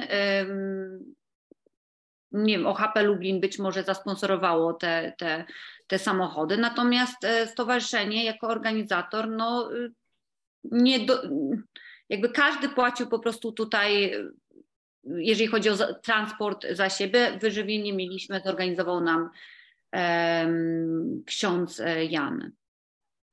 A jak, skoro o tym mówimy, wyglądają finanse stowarzyszenia? Czy ktoś e, przekazywał Państwu jakieś darowizny, czy są jakieś składki, czy po prostu konto jest na zero? Puste. Konto jest na zero. Nie mamy żadnego finansowania. E, wszystkie środki, jakie mamy, no to mamy z mojej czy naszych własnych kieszeni oszczędności, które no, nie będę ukrywać, że powoli się kończą. Natomiast uważam, że i tak zrobiliśmy już, mimo że bez pieniędzy, bez żadnego, i będę to powtarzać, bez żadnego finansowania zrobiliśmy bardzo dużo. Bo Czy pani próbowała... Tak? Czy pani próbowała nawiązywać kontakt z innymi stowarzyszeniami, które zajmują się pamięcią o Wołyniu od dłuższego czasu. Na przykład jest takie stowarzyszenie Wspólnota i Pamięć, które prowadzi akcję E, Wołyń na Powązki próbuje przekonać pana prezydenta Rafała Trzaskowskiego, który jest e, no, tutaj zarządcą, odpowiada za kształt powązek właśnie, mm, żeby na jednym z takich pustych miejsc tam stanął krzyż wołyński. E, nie wiem, czy pani, czy pani, czy pani nie słyszała? Czy mam powtórzyć pytanie? Słyszałam. Powiem szczerze, że odkąd założyłam, e, założyliśmy stowarzyszenie, większość mojego czasu spędzam, nie będę ukrywać, ale na Wołyniu. E, I tam, e, więc nie mam czasu kontaktować się z nikim. Natomiast tak, w moim stowarzyszeniu są osoby, które działają na rzecz pojednania polsko-ukraińskiego od wielu lat. My jesteśmy otwarci na dialog z każdą osobą, która która także do tego dąży, ma więcej doświadczenia ode mnie w tym temacie, bo na przykład mm, nawet pewnie będzie chciał Pan zapytać i może od razu odpowiem na to pytanie, jak to się stało, że znalazłyśmy się razem z y, moim stowarzyszeniem w tym z Julią Kowalczuk na zdjęciu z panem premierem w Ostrówce. A to dokładnie miało być moje następne pytanie. Tak, więc y, może od razu przejdźmy do niego, bo um, jednym z z naszych e, uczestników warsztatów pojednania był dr Leon Popek, historyk zajmujący się od wielu lat Wołyniem i tak naprawdę działającym na rzecz pojednania polsko-ukraińskiego. Dr Leon Popek został zaproszony przez kancelarię premiera do oprowadzenia go po Ostrówkach. Nasze warsztaty były koło Ostrówek. Warsztaty pojednania. My dzień przed wizytą pana premiera, albo Y, przez dwa dni, już nawet nie pamiętam w tym momencie, zajmowaliśmy się sprząta sprzątaniem i tej kapliczki, e, i cmentarza, e, które, e, który odwiedził pan premier, i tych miejsc pamięci właśnie tam w Ostrówkach. I kiedy dowiedzieliśmy się, że od doktora Leona, że nasze stowarzyszenie i tak naprawdę uczestnicy warsztatów, bo tam nikogo więcej nie było. Po prostu y, na tym zdjęciu są osoby, które brały udział w warsztatach pojednania i które pracowały tam bardzo ciężko na. Zresztą robią to od wielu, wielu lat, bodajże od y, co najmniej 30 sprzątają te cmentarze. Więc po prostu, kiedy zostaliśmy zaproszeni, założyliśmy nasze koszulki, które także Jed, e, ksiądz Jan Buras nam szybko, kilka dni przed warsztatami zrobił. E, założyliśmy nasze koszulki i po prostu pojechaliśmy tam o świcie. I tam spotkałyście panie pana premiera, który tak. zaprosił was do zdjęcia. Doktor Leon Potepek nas przedstawił i ksiądz Jan Buras, którzy także tam e, uczestniczyli. E, ksiądz Jan e, odprawił modlitwę i potem przedstawił nas e, po prostu, powiedział o naszej inicjatywie. My chcieliśmy, żeby się władze, tak naprawdę wszyscy dowiedzieli o tym, bo mamy wrażenie, i to mówię tutaj o Stowarzyszeniu Polaków i Ukraińców, którzy, którzy e, założyli razem ze mną to stowarzyszenie, wiemy, że w kwestii Wołynia jeszcze trzeba zrobić bardzo dużo. Czyli pani nie miała żadnych innych kontaktów z kancelarią premiera, to był jedyny kontakt, tak? Jeśli dobrze rozumiem. Tak, bo to był jedyny kontakt wtedy. To był pierwszy. A, jak pani, a skoro pierwszy, ale były jakieś następne? Nie, nie mogę tego tak nazwać. No, widziałam e, pana premiera, kiedy, ale to z daleka, kiedy był w 80. E, rocznicę e, rzezi wołyńskiej na skwerze wołyńskim. Ale, no tak, bo pani, pani też tam była. Ale nie przywitali, no to nie, nie można powiedzieć, że kontakt. No, po prostu był w miejscu, w którym ja byłam. No to no Skoro tak. wspomina Pani o tej, o tej wizycie w Ostrówkach, to jak Pani ocenia mm, ten gest Pana premiera, ten, ten krzyż taki, no nie wiem, czy on był zaimprowizowany, czy był wcześniej przygotowany, mm, a także fakt, że na pomniku czy z pomnika, pod którym pan premier składał tam kwiaty, dawno temu zerwano polskie godło, tego godła nie udało się do tej pory przywrócić. Co pani myśli w ogóle o tym, o tym, o tym geście, o tej wizycie pana premiera w Ostrówkach? No myślę, że to był bardzo potrzebny gest. I myślę, bo trochę byliśmy zaskoczeni, że nie było żadnych ukraińskich władz, które by przywitały tam poza uczestnikami Ukraińcami z mojego e, stowarzyszenia. Tam nie było żadnych innych Ukraińców tam. No to był, dla nas to był, e, znaczy każda osoba, która e, oddaje hołd pomordowanym i którym, kto mówi o tej historii i nie zamiata jej pod dywan, uważam, że, że zasługuje na, na, na, na szacunek. To, jest, to był dobry gest. Co do tego, tej, tego orła, tak, który został, no, no jest to przykre, co mogę powiedzieć. Tak samo jest przykre, jak są dewastowane y, cmentarze, czy no jest to po prostu przykre. No ja... A czy pani się spotkała na Ukrainie z takim, y, no powiedzmy, resentymentem, który by tłumaczył, dlaczego ktoś mógł chcieć, y, mówię to oczywiście jako przykład tylko tego orła zerwać? Czy, czy takie negatywne odczucia, zwłaszcza na, pani, pani pewnie na wschodniej Ukrainie nie była, E, na zachodniej pojawiają się? Czy, czy z czymś takim się pani zetknęła? E, zetknęłam się. Tak, znaczy. No, w Łódzku na przykład, kiedy miałam t-shirt z logo naszego stowarzyszenia, gdzie to są dwie, dwie ręce, jedna z polską, druga z ukraińską flagą, podszedł do mnie um, osoba z Ukrainy i zapytała się, no ale dlaczego polska ręka jest e, z tej strony i, i jest, ma większą część, a ukraińska? To wygląda tak, to, że to wy do nas wyciągacie dłoń, a nie my do was. E, my musimy pamiętać, że na Ukrainie, jeżeli chodzi o kwestię Wołynia, panuje ogromna niewiedza. Dla nich, no nie tylko nie, nie wiedza, jeżeli wiedza, no to wiedza, która y, jest, um, różni się z, z wiedzą y, tutaj u nas w Polsce. Moim celem jest e, doprowadzenie do tego, żeby książki historyczne poruszające temat w ogóle II wojny światowej, ale także także Wołynia, były tłumaczone na język ukraiński, były dostępne, przynajmniej w Polsce, w każdej bibliotece. E, moim celem jest to, żeby zachęcać Ukraińców do poznawania tej wiedzy, wiedzy o Wołyniu. Moim celem jest e, to, żebyśmy może nie wspólnie, a być może na przykład sami Ukraińcy, którzy zresztą już to się dzieje, e, wywarli wpływ na swoje władze w kwestii ekshumacji pochówków, bo chciałabym podkreślić to, że Ukraińcy, z którymi ja rozmawiam, także nie potrafią zrozumieć decyzji ich rządu w tej sprawie. Nie potrafią. Moim celem jest pokazanie, że społeczeństwo ukraińskie nie ma wiedzy na temat Wołynia.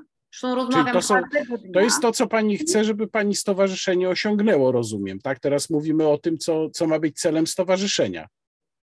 Tak, jednym z celów stowarzyszenia, zresztą jeżeli pan chce, mogę przeczytać e, cele stowarzyszenia. No to mam trzy punkty. Pierwszym jest budowanie więzi społecznych, historycznych i kulturalnych między narodem polskim i ukraińskim. Drugi punkt pojednanie między narodem polskim i ukraińskim w duchu prawdy. Kształtowanie, następny punkt postaw tolerancji, przyjaźni i szacunku wobec innych ludzi, kultur i, religii. No i ostatni punkt budowanie i wzmacnianie dialogu między narodem polskim i ukraińskim ze szczególnym uwzględnieniem relacji historycznych i tożsamościowych.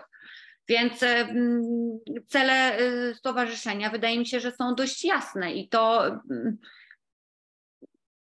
Jak w takim razie podobało się Pani to, co padło ze strony obu prezydentów w niedzielę poprzedzającą 11 lipca, czyli 9 lipca? Tam pojawiła się, to pojawiło się takie sformułowanie, że oddajemy hołd, cytuję, niewinnym ofiarom Wołynia. Koniec cytatu. Potem mieliśmy też wypowiedź pana ambasadora Zwarycza, taką niezbyt szczęśliwą, a ja też wysłuchałem tej relacji z pani warsztatów i tam pani mm, Julia Kowalczuk użyła takiego określenia, bodajże powiedziała przykre wydarzenia, czy jakoś tak to ujęła. No to tak zabrzmiało a, a też.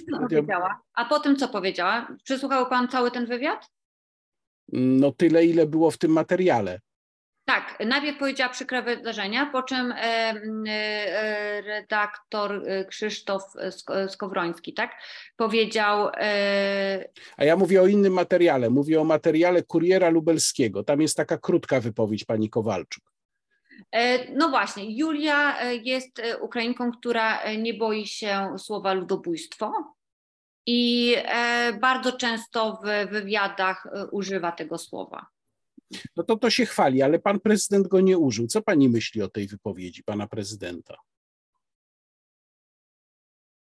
No, myślę, że może się czegoś boi, no nie wiem. Nie, nie roz, roz, rozumiem, że to nie jest ten ton, którego by pani oczekiwała, tak? Wydaje mi się, że polski rząd nieudolnie, znaczy może próbuje rozwiązać kwestię na przykład ekshumacji i wydaje mi się, że, y, że pora na to, żebyśmy y, to my, ludzie po prostu, e, Polacy i Ukraińcy, zwykli, normalni ludzie, coś z tym zrobili. I to jest właśnie mój cel, właśnie do tego chcę doprowadzić. Chcę e, rozmawiać z Polakami, z Ukraińcami o kwestii Wołynia, o kwestii e, e, pochówków, o kwestii e, pamięci, bo musimy pamiętać o jednej rzeczy, że to, co my możemy zrobić, mówię tutaj i Polakach, i o Ukraińcach, to możemy tylko w tym momencie pamiętać, dbać o tę pamięć, po to, żeby ta historia ludobójstwa, historia zabijania niewinnych osób nigdy więcej się nie powtórzyła. A niestety, a niestety Zresztą Bucza tak, jest przykładem tego, że, że, że się powtarza. I, e, I zarówno ja, jak i osoby z mojego stowarzyszenia, które mają świadomość tej historii, nam zależy po prostu na tym, żeby nigdy w przyszłości ludobójstwo się po prostu nie wydarzyło. Bardzo dziękuję za tę rozmowę. Moim gościem była pani Karolina Romanowska. Dziękuję bardzo. Dziękuję. Polska e, nie załatwia nic dla siebie. A teraz odrywamy się już od polityki i przechodzimy do spraw kulturalnych. Na początek chciałbym jeszcze raz zaprosić Państwa na tegoroczny festiwal Muzyka Divina w Krakowie, przypominając, że niestety Fundacja Incanto z Ministerstwa Kultury i Dziedzictwa Narodowego nie otrzymała w tym roku w ramach programu Muzyka ani złotówki wsparcia na żaden z dwóch swoich festiwali, bo to nie tylko przecież Muzyka Divina, ale także na Podkarpaciu rezonanse, więc tym bardziej no, warto, jak myślę, to dobre dzieło, jakim jest festiwal i sama fundacja, wesprzeć. Z tego też powodu festiwal w tym roku będzie trochę krótszy, ale będą cztery koncerty. Program e, tych koncertów tutaj Państwo w tej chwili widzą na stronie fundacji, e, na stronie festiwalu są do pobrania wejściówki. Pierwszy koncert o godzinie 20.30 w Bazylice Bożego Ciała w Krakowie 3 sierpnia. Bardzo serdecznie zapraszam, a głównym tematem tegorocznego festiwalu będą Vespers, czyli nieszpory. To będzie taki temat przewodni. Mam nadzieję, że z niektórymi z Państwa zobaczę się już wkrótce w Krakowie, bo ja oczywiście będę na całym festiwalu Muzyka Divina.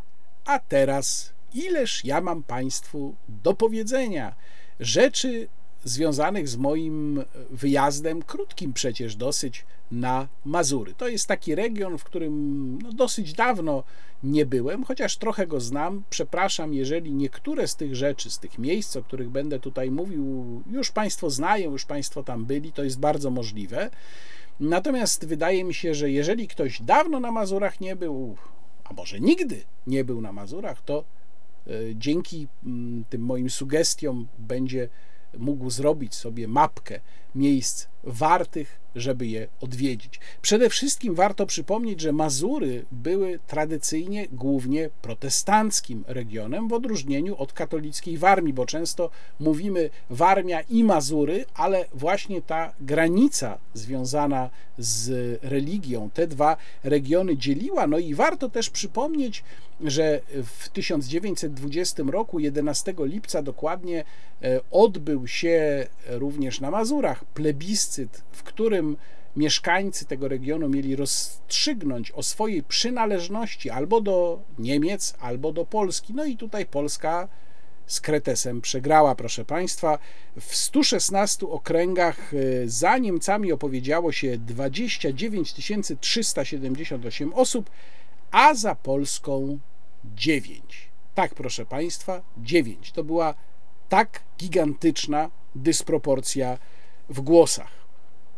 Pierwsze, pierwsze miejsca, o których chciałbym tu Państwu powiedzieć, dosyć myślę oczywiste, to się pewnie kojarzy wielu z Państwa z Mazurami. To są dawne niemieckie obiekty wojskowe z czasów II wojny światowej.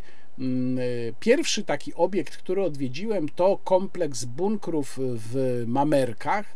Tam mieściło się OKH, czyli Oberkommando des Heeres, czyli dowództwo e, Armii Lądowej, naczelne dowództwo niemieckiej Armii Lądowej.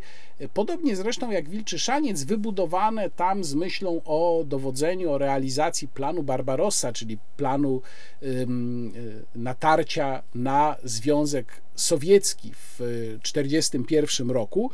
Um, jako muzeum, bo jest to teoretycznie muzeum, no powiem szczerze, nie zachwyciło mnie. To jest moim zdaniem, bo to jest prywatne muzeum, mówię o mamerkach. Przydałoby się tam bardzo, bardzo gruntowne odświeżenie, a nawet właściwie zbudowanie tego wszystkiego od zera. Co można osiągnąć, jeżeli się to robi przy odpowiednich środkach e, i organizacji, to pokazuje Wilczy Szaniec, o tym za chwilę będę mówił, ale gdyby już Państwo w Mamerkach byli, to polecam tam pewne pojedyncze elementy z tej ekspozycji, z tego, co tam można zobaczyć. Na przykład, poza oczywiście samymi bunkrami, które stoją, nie zostały y, wysadzone, w przeciwieństwie do tych w Wilczym Szańcu, można tam znaleźć bardzo efektowne dioramy. W szczególności efektowna jest duża, bardzo duża diorama pokazująca walki uliczne w Stalingradzie. To jest w ramach takiej wystawy mówiącej o oblężeniu Stalingradu, no dzisiaj Wołgogradu.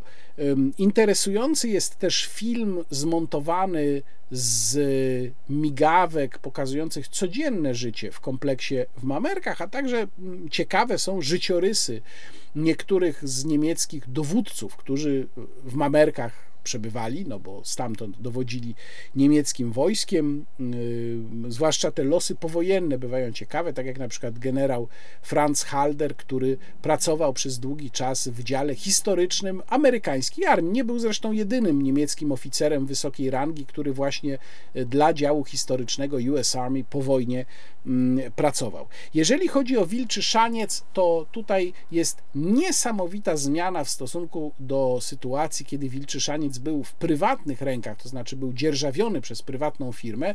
Ja w tamtych czasach tam byłem, ale było to kilkanaście lat temu. Potem Wilczyszaniec został przejęty przez lasy państwowe, no i tutaj naprawdę chylę czoła, lasy państwowe wykonały znakomitą robotę. To jest zupełnie inne miejsce pod względem infrastruktury turystycznej, uporządkowania terenu, oznaczeń, zrobiono interesujące wystawy. To jest zupełnie inny świat niż to, co ja pamiętam, jak to wyglądało wtedy, kiedy y, było to w, w rękach no, prywatnego dzierżawcy. Y, to miejsce miało służyć Hitlerowi tylko przez krótki czas, ponieważ y, wyobrażano sobie, że realizacja planu Barbarossa potrwa około dwóch, trzech tygodni, nawet takie były szacunki, czyli miejsce, które miało być oddane do użytku w 1941 roku, miało też w zasadzie w 1941 roku już swoje zadanie spełnić. Jak wiadomo, służyło znacznie dłużej, bo praktycznie do końca 1944 roku, natomiast ze względu na ten, ten swój pierwotnie dosyć tymczasowy charakter, ono nie wyglądało tak, jak wyglądało pod koniec swojego funkcjonowania. Na początku tak nie wyglądało i przez w ogóle parę lat tak nie wyglądało. Na przykład wiele obiektów, które później zostały opancerzone, zostały obudowane betonowymi skorupami, przez długi czas to były po prostu drewniane baraki. Ta technika obudowywania drewnianych baraków betonem była zastosowana, została zastosowana przez Niemców tam w kilku miejscach. To w opisach budynków można przeczytać. Można to również e, przeczytać, dowiedzieć się więcej na ten temat z takiego dosyć kompleksowego, ciekawego przewodnika Wilczy Szaniec, który tutaj Państwu pokazuję i który warto z całą pewnością kupić. Y, swoje siedziby i swoje bunkry miały tam takie osoby jak Hermann Göring, który tam zresztą bardzo podobno rzadko bywał i chyba nigdy tam w ogóle nie spał, Martin Bormann, sekretarz Hitlera, czy marszałek Wilhelm Keitel, który został uznany w Norymberdze w czasie procesu norymberskiego za zbrodniarza wojennego, bardzo zresztą słusznie, i został powieszony.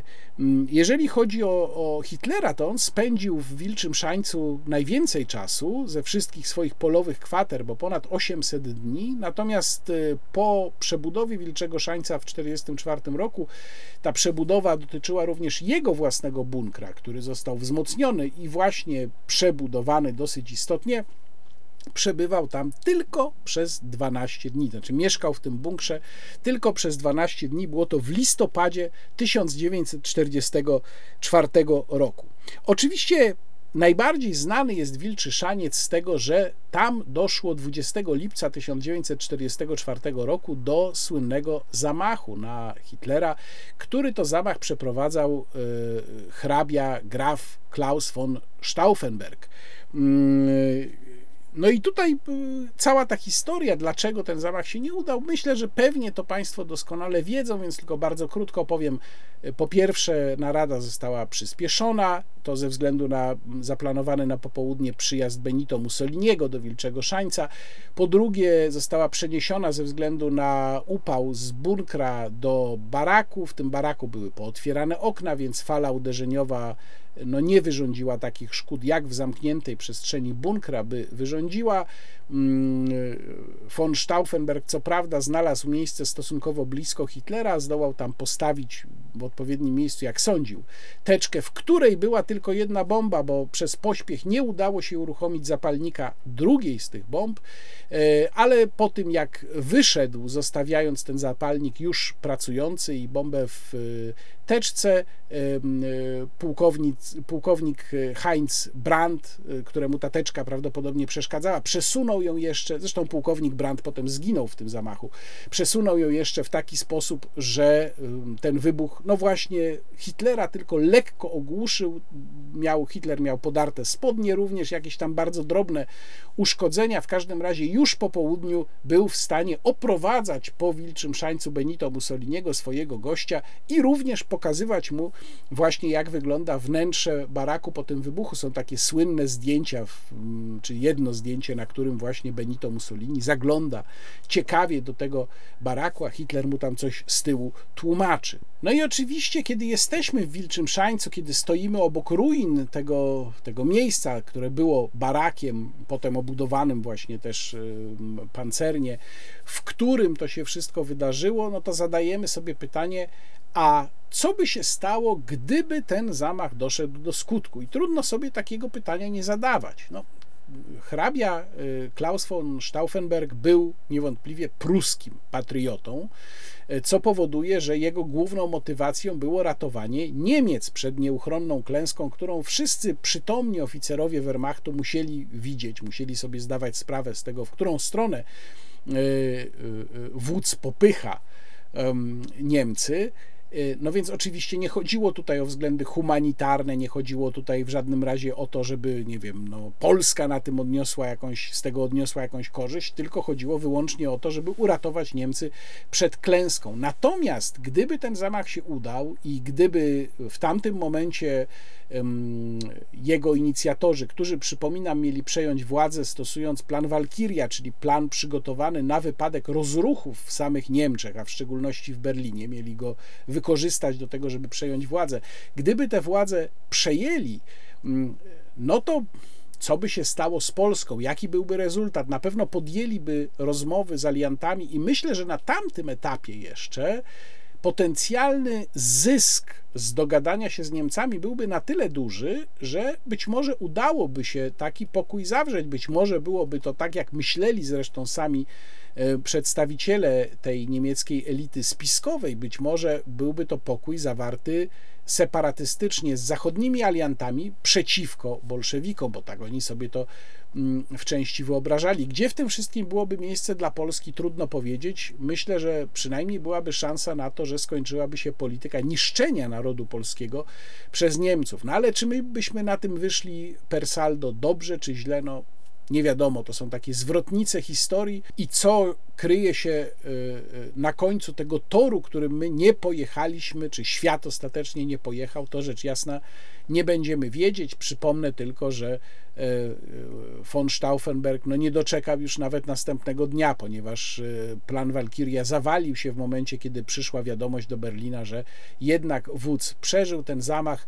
Mm, Stauffenberg został ujęty, został rozstrzelany jeszcze tej samej nocy, co zresztą było dosyć łagodnym, dosyć takim, no, jeśli można tak powiedzieć, mało bolesnym sposobem e, e, zadania śmierci, bo z tymi spiskowcami których, którzy później zostali ujęci, zresztą często wyimaginowanymi, e, zrobiono znacznie gorsze rzeczy. Takim bardzo znanym faktem jest to, że wielu z nich zostało powieszonych na strunach fortepianowych, nago zrywano im ubranie i kręcono to a potem te filmy podobno były odtwarzane w, właśnie w Wilczym Szańcu. Warto jeszcze wspomnieć o tym, że sam von Stauffenberg nie należał do grona tych najstarszych spiskowców, bo było takie stare grono spiskowców, generałów, którzy jeszcze przed wybuchem II wojny światowej myśleli o tym, żeby w ogóle przeprowadzić wtedy zamach na Hitlera i żeby w ogóle nie doszło do II wojny światowej. W tym gronie między innymi był e, Wilhelm e, Canaris, byli jego e, towarzysze, tacy jak generał Beck czy jak generał Hans Oster. Niektórzy z nich byli zaangażowani potem w zamach, którego sprawcą bezpośrednim był von Stauffenberg, natomiast to on się nie wywodził z tej grupy, tej starej pruskiej generalicji, która właśnie jeszcze przed wojną myślała o tym, żeby z Hitlerem skończyć. Kolejny punkt, który chciałbym Państwu polecić, to jest twierdza Bojen w Giżycku, czyli w dawnym Lecen, no bo y, to było też miasto pruskie przez bardzo, bardzo, bardzo wiele lat. Twierdza Bojen, która wzięła swoje swoją nazwę od nazwiska generała Hermana von Boyena, który był jej pomysłodawcą w połowie XIX wieku, analizując y, stan fortyfikacji pruskich, ich rozmieszczenie mm, i analizując przebieg wojen napoleońskich, doszedł do wniosku, że w tym miejscu właśnie twierdza powinna stanąć. Twierdza zaczęła być budowana. Skończono pierwszy etap jej budowy, bo ona potem była wielokrotnie przebudowywana, rozbudowywana w 1859 roku. I co ciekawe, już w latach 60. XIX wieku zaczęto rozważać w ogóle jej wygaszenie, dlatego że to był taki ciekawy okres, kiedy. Mm, y, rozwój techniki fortyfikacyjnej, który przecież y, trwał od wielu set lat, no właściwie to od tysięcy lat można powiedzieć, kiedy doszedł do pewnej ściany, to znaczy zaczęto stwierdzać, że wobec mm, tego, jak bardzo rozwinęła się broń, techniki fortyfikacyjne w zasadzie właśnie doszły do ściany, że tworzenie twierdz y, przestaje mieć sens, ale Stwierdzą Bojen nie do końca tak było, bo twierdza Bojen okazała się przydatna w czasie I wojny światowej, a nawet jeszcze jakąś rolę pełniła w czasie II wojny światowej, kiedy przetrzymywano tam bardzo ważnych więźniów, między innymi generał Andrzej Własow był tam przez pewien czas również przetrzymywany. Muzeum w twierdzy Bojen to jest y, jedna ekspozycja we wnętrzu, ale to przede wszystkim jest możliwość przejścia się po trzech wyznaczonych trasach, po tym dosyć naprawdę dużym terenie. Mm, ja bym polecał zresztą połączyć sobie przynajmniej dwie z tych tras. No i przede wszystkim trzeba też kupić przewodnik, bo bez przewodnika to naprawdę mm, mało się Państwo dowiedzą. Bardzo polecam, to jest ten przewodnik, który tu pokazuję, to jest bardzo dobry przewodnik, łącznie z historią twierdzy Bojen, która jest niezwykle ciekawa. I kiedy Państwo będą szli, no to e, mogą Państwo, będą Państwo szli częściowo tak zwaną drogą straży, zobaczą Państwo e, e, kojce artyleryjskie, o tyle ciekawe, że widać tam ślady przebudowy, ponieważ gdy konstruowano twierdzę Bojen w jej pierwotnej postaci, artyleria była jeszcze czarnoprochowa czyli y, w trakcie y, strzału dymiło się z niej tak bardzo, że kojce artyleryjskie musiały być otwarte. Potem, kiedy weszły naboje zespolone, lufy gwintowane, y, proch przestał być czarnoprochowy właśnie, no to można było te kojce artyleryjskie zabudować, więc są po tym ślady, widać gdzie tam mm, zaczęto je przekonstruowywać, widać granice cegieł. Bardzo ciekawe są kaponiery tej twierdzy. No jest bardzo dużo elementów interesujących, które można tam zobaczyć. Naprawdę warto się po tym terenie przejść. Jest jeszcze dawna brama wodna. Okazuje się, że najprawdopodobniej do środka twierdzy prowadził kanał i tam nawet był mały basen portowy. No więc mnóstwo takich ciekawostek. No i jedną taką ciekawostką jeszcze lokalną, takim bardzo lokalnym wydźwięku jest jeden z bodajże trzech koszarowców, bo tam chyba są trzy koszarowce na terenie mm, twierdzy i ten nazywany jest koszarowcem Domaniewskiego. Ta nazwa pochodzi od pana Bogusława Domaniewskiego, który był e, działaczem społecznym w Giżycku i przez bodajże około 30 lat prowadził właśnie w tym koszarowcu społeczne muzeum przyrody. Mm, które się składało w dużej części z własnoręcznie przez niego preparowanych, e, wypchanych zwierząt. E, to były zwierzęta, które albo gdzieś padły, albo on gdzieś je znalazł, potrącone przez samochód, e, więc to nie były zwierzęta upolowane przez myśliwych. No i to jest taka trochę historia smutna, bo y, ten pan, którego w pewnym momencie też zostawiła rodzina, on się w zasadzie przeniósł już w ostatnich latach swojego życia do tego koszarowca, bardzo mocno zdziwa, zdziwaczał, był już mocno sędziwy, nie bardzo wiedziano na początku, czy pod koniec lat 90., na początku lat 2000, co z tym wszystkim zrobić. W, na jednej z wystaw twierdzy Bojen w Starej Wozowni można znaleźć dużo fragmentów artykułów wyciętych z gazet z tamtego czasu, które właśnie o tych perypetiach opowiadają. Między innymi jest taki, gdzie mowa jest o tym, że dziennikarze i mm, działacze samorządowi przyszli, żeby porozmawiać, co by z tym muzeum można zrobić. On ich nie wpuścił. No w każdym razie pan zmarł w roku 2002, miał 92 lata. I e, niestety okazało się, że te e, zwierzęta, wypchane zwierzęta, wypreparowane zwierzęta, które były w tym jego muzeum, są już w tak złym stanie, były tak zaniedbane, że po prostu trzeba je było spalić. Dzisiaj koszarowiec Domaniewskiego jest niestety zamknięty. Kolejne miejsce absolutnie obowiązkowe, jeżeli jest się na Mazurach, to Święta Lipka, czyli przepiękny barokowy kościół z całym kompleksem, z krużgankami Kościół, y, który miał również przy sobie y, klasztor jezuitów. Cała historia świętej Lipki miała się zacząć od y, takiej sytuacji, to to jest legenda oczywiście, że pewien złoczyńca osadzony w więzieniu miał zostać stracony, czy osądzony i stracony następnego dnia.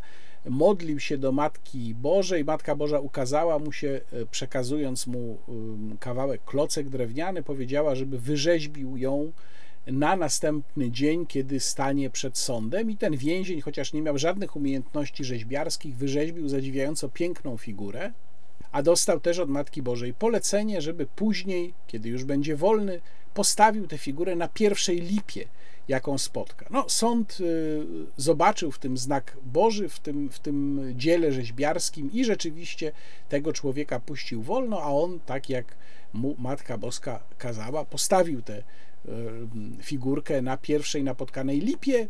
E, ludzie zaczęli tam się pojawiać, zaczęły się robić pielgrzymki. E, no więc postanowiono tę figurkę przenieść do pobliskiego kościoła. Przeniesiono, ale ona za każdym razem wracała na lipę.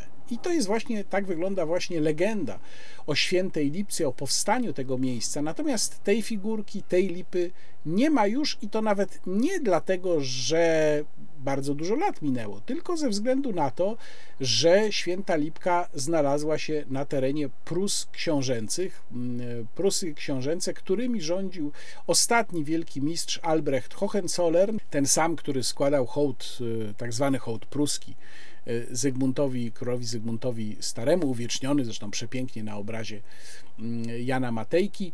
Y, I w 1525 roku w Prusach książęcych wprowadzono religię luterańską jako religię obowiązującą, a rok wcześniej podobno Albrecht Hohenzollern, który kilka lat przedtem, bodajże trzy lata przedtem, był jeszcze na pielgrzymce w Świętej Lipce, nadał, e, wydał rozkaz e, zniszczenia figurki, ścięcia lipy, zaorania całego tego e, miejsca. No i do początku XVII wieku, do roku bodajże 1605, nie można było w ogóle do Świętej Lipki w ramach kultu Matki Bożej przyjeżdżać, nawet podobno groziła za to kara śmierci. Dopiero liberalizacja przepisów, jeżeli chodzi o innowierców, w sensie katolików, nastąpiła właśnie na początku XVII wieku i wtedy można było myśleć o tym, żeby coś w tym miejscu zbudować. Najpierw powstała tam kaplica, bo pielgrzymi ciągnęli, powstała tam kaplica, której głównym inicjatorem i fundatorem był sekretarz Zygmunta III Wazy, Stefan Sadorski. Natomiast e, później, no, dosyć szybko, kaplica okazała się za mała i wtedy właśnie wybudowano kościół. Ten kościół to jest absolutna feria baroku. To jest jedno z najpiękniejszych barokowych dzieł, jakie można w Polsce zobaczyć. E, polecam również, jeżeli Państwo tam będą. To jest świeżutki, bardzo bogaty, bardzo interesujący, ilustrowany przewodnik mm, z, mówiący o świętej Lipce, o jej historii, ze świetnymi zdjęciami.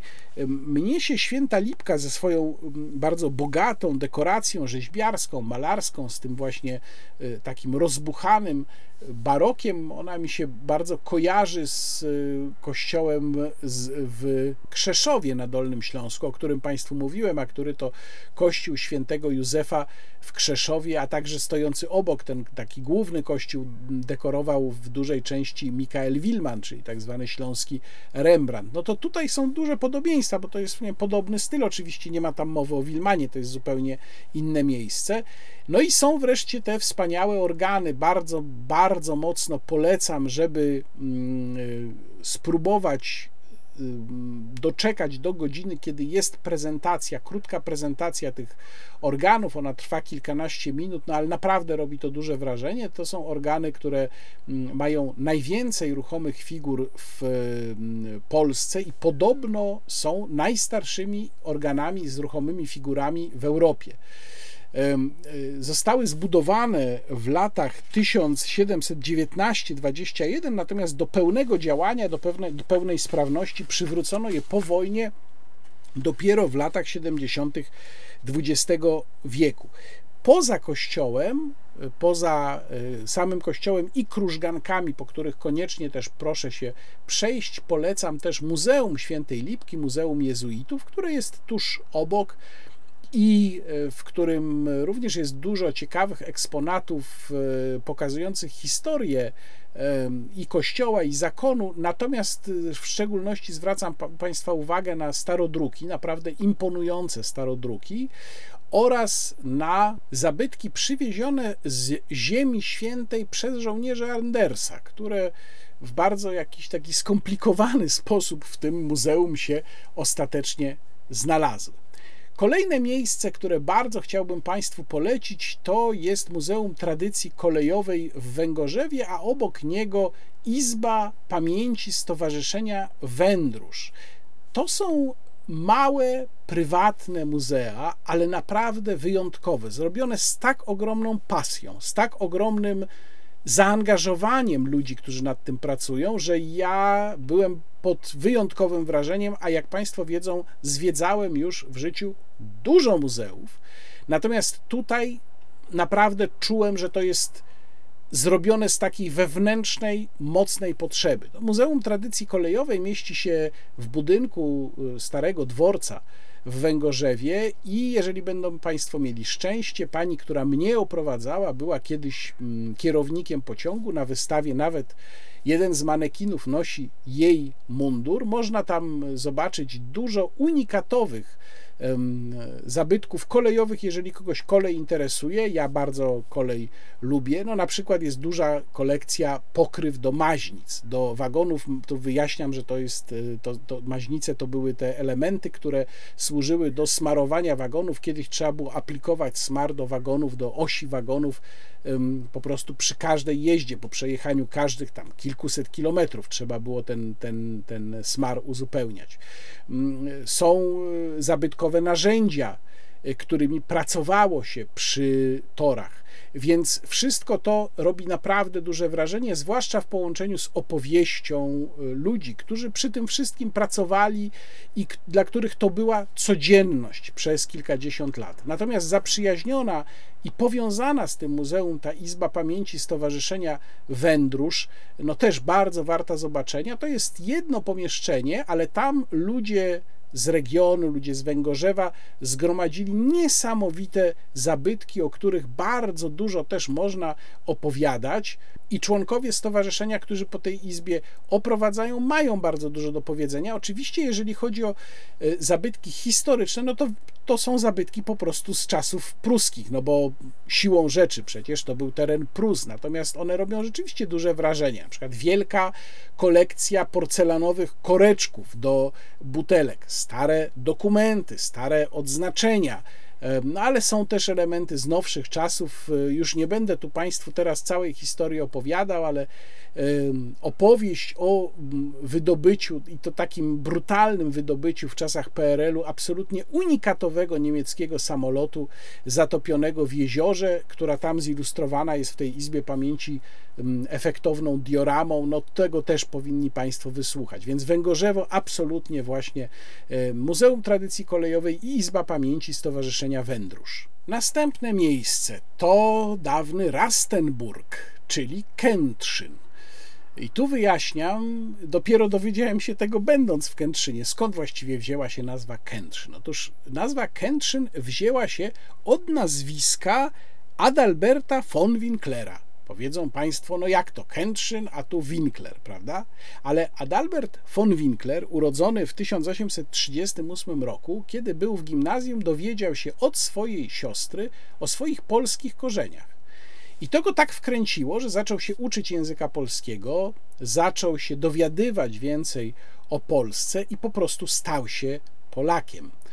I zmienił w pewnym momencie nazwisko na Wojciech Kętrzyński. Walczył w powstaniu styczniowym, zaczął się zajmować historią Mazurów i Mazur, zaczął się zajmować historią Polski. W pewnym momencie nawet był przez jakiś czas dyrektorem zakładu imienia Osolińskich w Lwowie i tam w Lwowie w 1918 roku zmarł. Bardzo interesująca postać, no taka trochę jak, jeżeli Państwo pamiętają, tę powieść między i film zresztą też między ustami a brzegiem Pucharu. No to jest to, trochę taka historia, prawda, kiedy człowiek dowiaduje się o tych swoich polskich korzeniach i to go tak wciąga, tak go angażuje, że e, zamiast pozostać Niemcem, to staje się właśnie mm, Polakiem. W Kętrzynie polecam Państwu zwiedzenie muzeum na zamku w Kętrzynie. To nie jest wielkie muzeum, natomiast jest bardzo ciekawie pokazana historia miasta z rzeczywiście świetnie zrobioną, zupełnie nową prezentacją multi, multimedialną. E, jedna z lepszych prezentacji multimedialnych, jakie widziałem e, polegająca na tym, że mamy i mówiącą z ekranu osobę, i taką efektownie podświetlaną makietę, i podświetlane w odpowiednich momentach e, e, zabytkowe elementy w gablotach w pomieszczeniu, gdzie to się wszystko odbywa. No bardzo to jest naprawdę atrakcyjnie zrobione. I w tym samym muzeum jest też interesująca, poza pojedynczymi przypadkami, też sztuki gotyckiej barokowej, jest też bardzo interesująca kolekcja związana z upamiętnianiem zmarłych. Są tak zwane portrety komemoratywne, są chorągwie pogrzebowe, także takie chorągwie stałe, które były ustawiane na grobach, czyli zbudowane czy, czy, czy wykonane nie z materiału, ale z blachy odpowiednio usztywnionej, z portretami, z napisami o tym, kto w danym miejscu jest pochowany. Do tego mamy jeszcze aktualnie trwającą wystawę czasową, też właśnie z tej dziedziny, y, opartą na mm, obiektach wypożyczonych y, z muzeum w Olsztynie, Muzeum Warmii i Mazur. No a niedaleko zamku można y, przejść się piechotą. Jest kościół świętego Jerzego, który był przez kilkaset lat kościołem luterańskim. Stąd y, moje rozbawienie, kiedy wszedłszy do tego kościoła i uważnie y, zwiedzając ten kościół, zobaczyłem, że na płycinach bariery schodów prowadzących na ambonę w najlepsze widnieją sobie Luter i Melanchthon obok siebie, no ale bardzo dobrze, niech sobie będą i niech tam słuchają tych katolickich mszy i katolickich kazań. Kolejne y, interesujące, nieduże miejsce to prywatne Muzeum Mazurskie w Owczarni. Muzeum mieszczące się w tradycyjnym mazurskim domu, gdzie zgromadzono, gdzie właściciel zgromadził dużą kolekcję lokalnych przedmiotów, niektóre mniej, niektóre bardziej cenne. Mm, to nie jest kolekcja jakoś szczególnie dobrze opisana, dlatego mm, radziłbym zwiedzać tylko wtedy, kiedy właściciel będzie na miejscu i będzie mógł o tym wszystkim opowiedzieć. Właściciel ma takie, powiedziałbym, specyficzne podejście, to znaczy ma swoje pewne mocno ugruntowane tezy, które wygłasza w trakcie zwiedzania, dotyczące, no, kryje się w tych jego wypowiedziach takie przekonanie o wyższości, jak sądzę, tej luter, tych luterańskich Mazur nad katolicką Warmią i w ogóle mm, tej, te, tego, jak Mazurzy sobie urządzali życie, chociaż też słyszałem, jak podkreślał, że Mazurów to właściwie na Mazurach już dzisiaj nie ma, są głównie mieszkańcy mm, Mazur, ale miejsce warte zobaczenia. Obok zresztą jest całkiem niezła restauracja należąca też do, do właśnie do właściciela muzeum.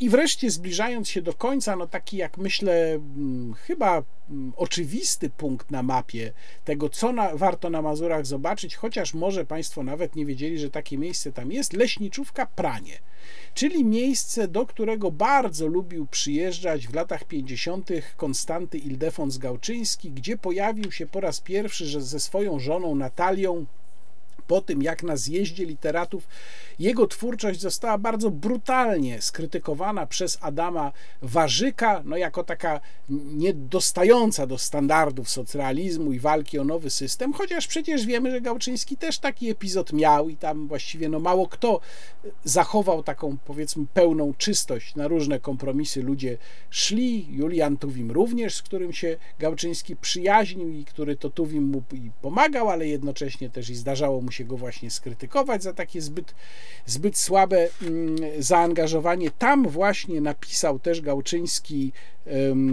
kronikę olsztyńską. Jak Państwo będą szli drogą prowadzącą do leśniczówki Pranie, to przynajmniej na razie było tak, że po prawej stronie tej drogi wiszą tablice y, z całością kroniki olsztyńskiej, zilustrowaną bardzo pięknymi zdjęciami y, okolic. Y, I jednocześnie jest tam napisane, można tam w jednym miejscu przeczytać, jak po wydaniu w końcu, w roku bodajże 52, y, wydrukowaniu przez przekrój mm, Kroniki Olsztyńskiej w piśmie Nowa Kultura krytyczną recenzję napisał szofer z Mrągowa że tu są nowe zakłady pracy, tutaj e, robotnicy pracują i o tym to trzeba pisać, a nie tam o jakichś tam tatarakach i innych tam jeziorach. W muzeum jest dużo ciekawych tropów, niektóre oczywiste, niektóre mniej. Rzecz jasna jest bardzo dużo o teatrzyku Zielona Gęś. Są fragmenty przedstawień teatrzyku Zielona Gęś, jest dużo dokumentów, jest dużo przedmiotów osobistych. Między innymi, co mnie bardzo zaciekawiło i ucieszyło, okazuje się, że Gałczyński był posiadaczem y, niewielkiej reprodukcji tego najsłynniejszego portretu Jana Sebastiana Bacha, pędzla Gottloba Hausmana.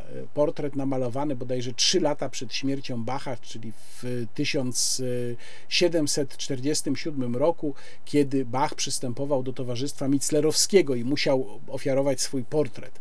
Mm, jest też epizod lekko zaznaczony z życia prywatnego Gałczyńskiego, to znaczy można się w tym muzeum dowiedzieć, że poza córką Kirą Gałczyńską, córką, którą urodziła, Natalia Gałczyńska, e, Konstanty Ildefons Gałczyński miał również syna, też Konstantego Ildefonsa i to jest taki no, epizod pokazujący, jak skomplikowane są ludzkie losy, bo okazuje się, że Gałczyński w zasadzie był równolegle żonaty z dwiema osobami, no, z Natalią Gałczyńską z jednej strony, która została w Polsce, a on sam e, znalazł się w obozie Waltengrabow w Niemczech. E, został wzięty do niewoli przez Sowietów, ale Sowieci na początku wojny, ale Sowieci przekazali go właśnie potem jako więźnia Niemcom. I tam e, w trakcie pobytu w Niemczech spotkał panią Lucynę, z którą też się ożenił i miał właśnie tego syna. Potem to małżeństwo zostało już po wojnie unieważnione przez australijski sąd, bo tam właśnie wyemigrowała pani Lucyna i tam też przez e, całe swoje życie mieszkał jej syn do roku 2020, kiedy zmarł, natomiast pani Kira Gałczyńska zmarła w roku 2022. E, można kupić w e, leśniczówce pranie e, wydanie takiego bardzo ciekawego, osobistego notesu, notatnik z Altengrabow. To jest stosunkowo nowa rzecz, nowa w sensie, mm, kiedy przekazywała brudnopis tego notesu gałczyńskiego do Muzeum Literatury pani Kira, y, pani Natalia Gałczyńska jeszcze, czyli wdowa po, po poecie, to zaznaczyła, żeby dopiero można było 50 lat po jego śmierci wydać ten notes. Przypominam, Gałczyński zmarł w 1953 roku, czyli pierwsze wydanie, no to dopiero mogło być po 2003 roku. Osobisty notes zupełnie co innego niż te, te oficjalne publikacje Konstantego Ildefonsa Gałczyńskiego, a zatem Leśniczówka Pranie, punkt obowiązkowy. I ostatnie miejsce, o którym chcę Państwu powiedzieć, to mm, nowe Muzeum Bitwy pod Grunwaldem. Nowe dlatego, że zrobione zupełnie od nowa, w nowym budynku, otwarte zaledwie jesienią ubiegłego roku. I muzeum nastawione przede wszystkim na kwestie edukacyjne, więc proponowałbym e, przede wszystkim przyjechać tam z dziećmi, ale dla dorosłych ono również może być ciekawe, bardzo kompleksowo, nawet drobiazgowo powiedziałbym zaprezentowane całe tło polityczne e, konfliktu, wojny z zakonem. Jest trochę ciekawostek, między innymi przypomnienie o moście pontonowym, czy właściwie łyżwowym, który e, błyskawicznie został e, zbudowany, złożony w gruncie rzeczy, nie zbudowany, złożony po to, żeby umożliwić przeprawę wojsk polskich na drugi brzeg Wisły, co bardzo zaskoczyło Zakon Krzyżacki. Jest trochę praktycznych informacji, opis tego, jacy byli członkowie Zakonu Krzyżackiego, w sensie jakie mieli rangi, jakie mieli ubiory, czym się zajmowali. Dużo takich konkretnych informacji, natomiast oczywiście gdzieś nad tym wszystkim, jak jesteśmy w tym muzeum, jak jesteśmy na polach grunwaldzkich, gdzieś nad tym wszystkim unosi się pytanie, trochę takie jak wcześniej to pytanie, które zadałem przy okazji Wilczego Szańca i zamachu, nieudanego zamachu von Stauffenberga.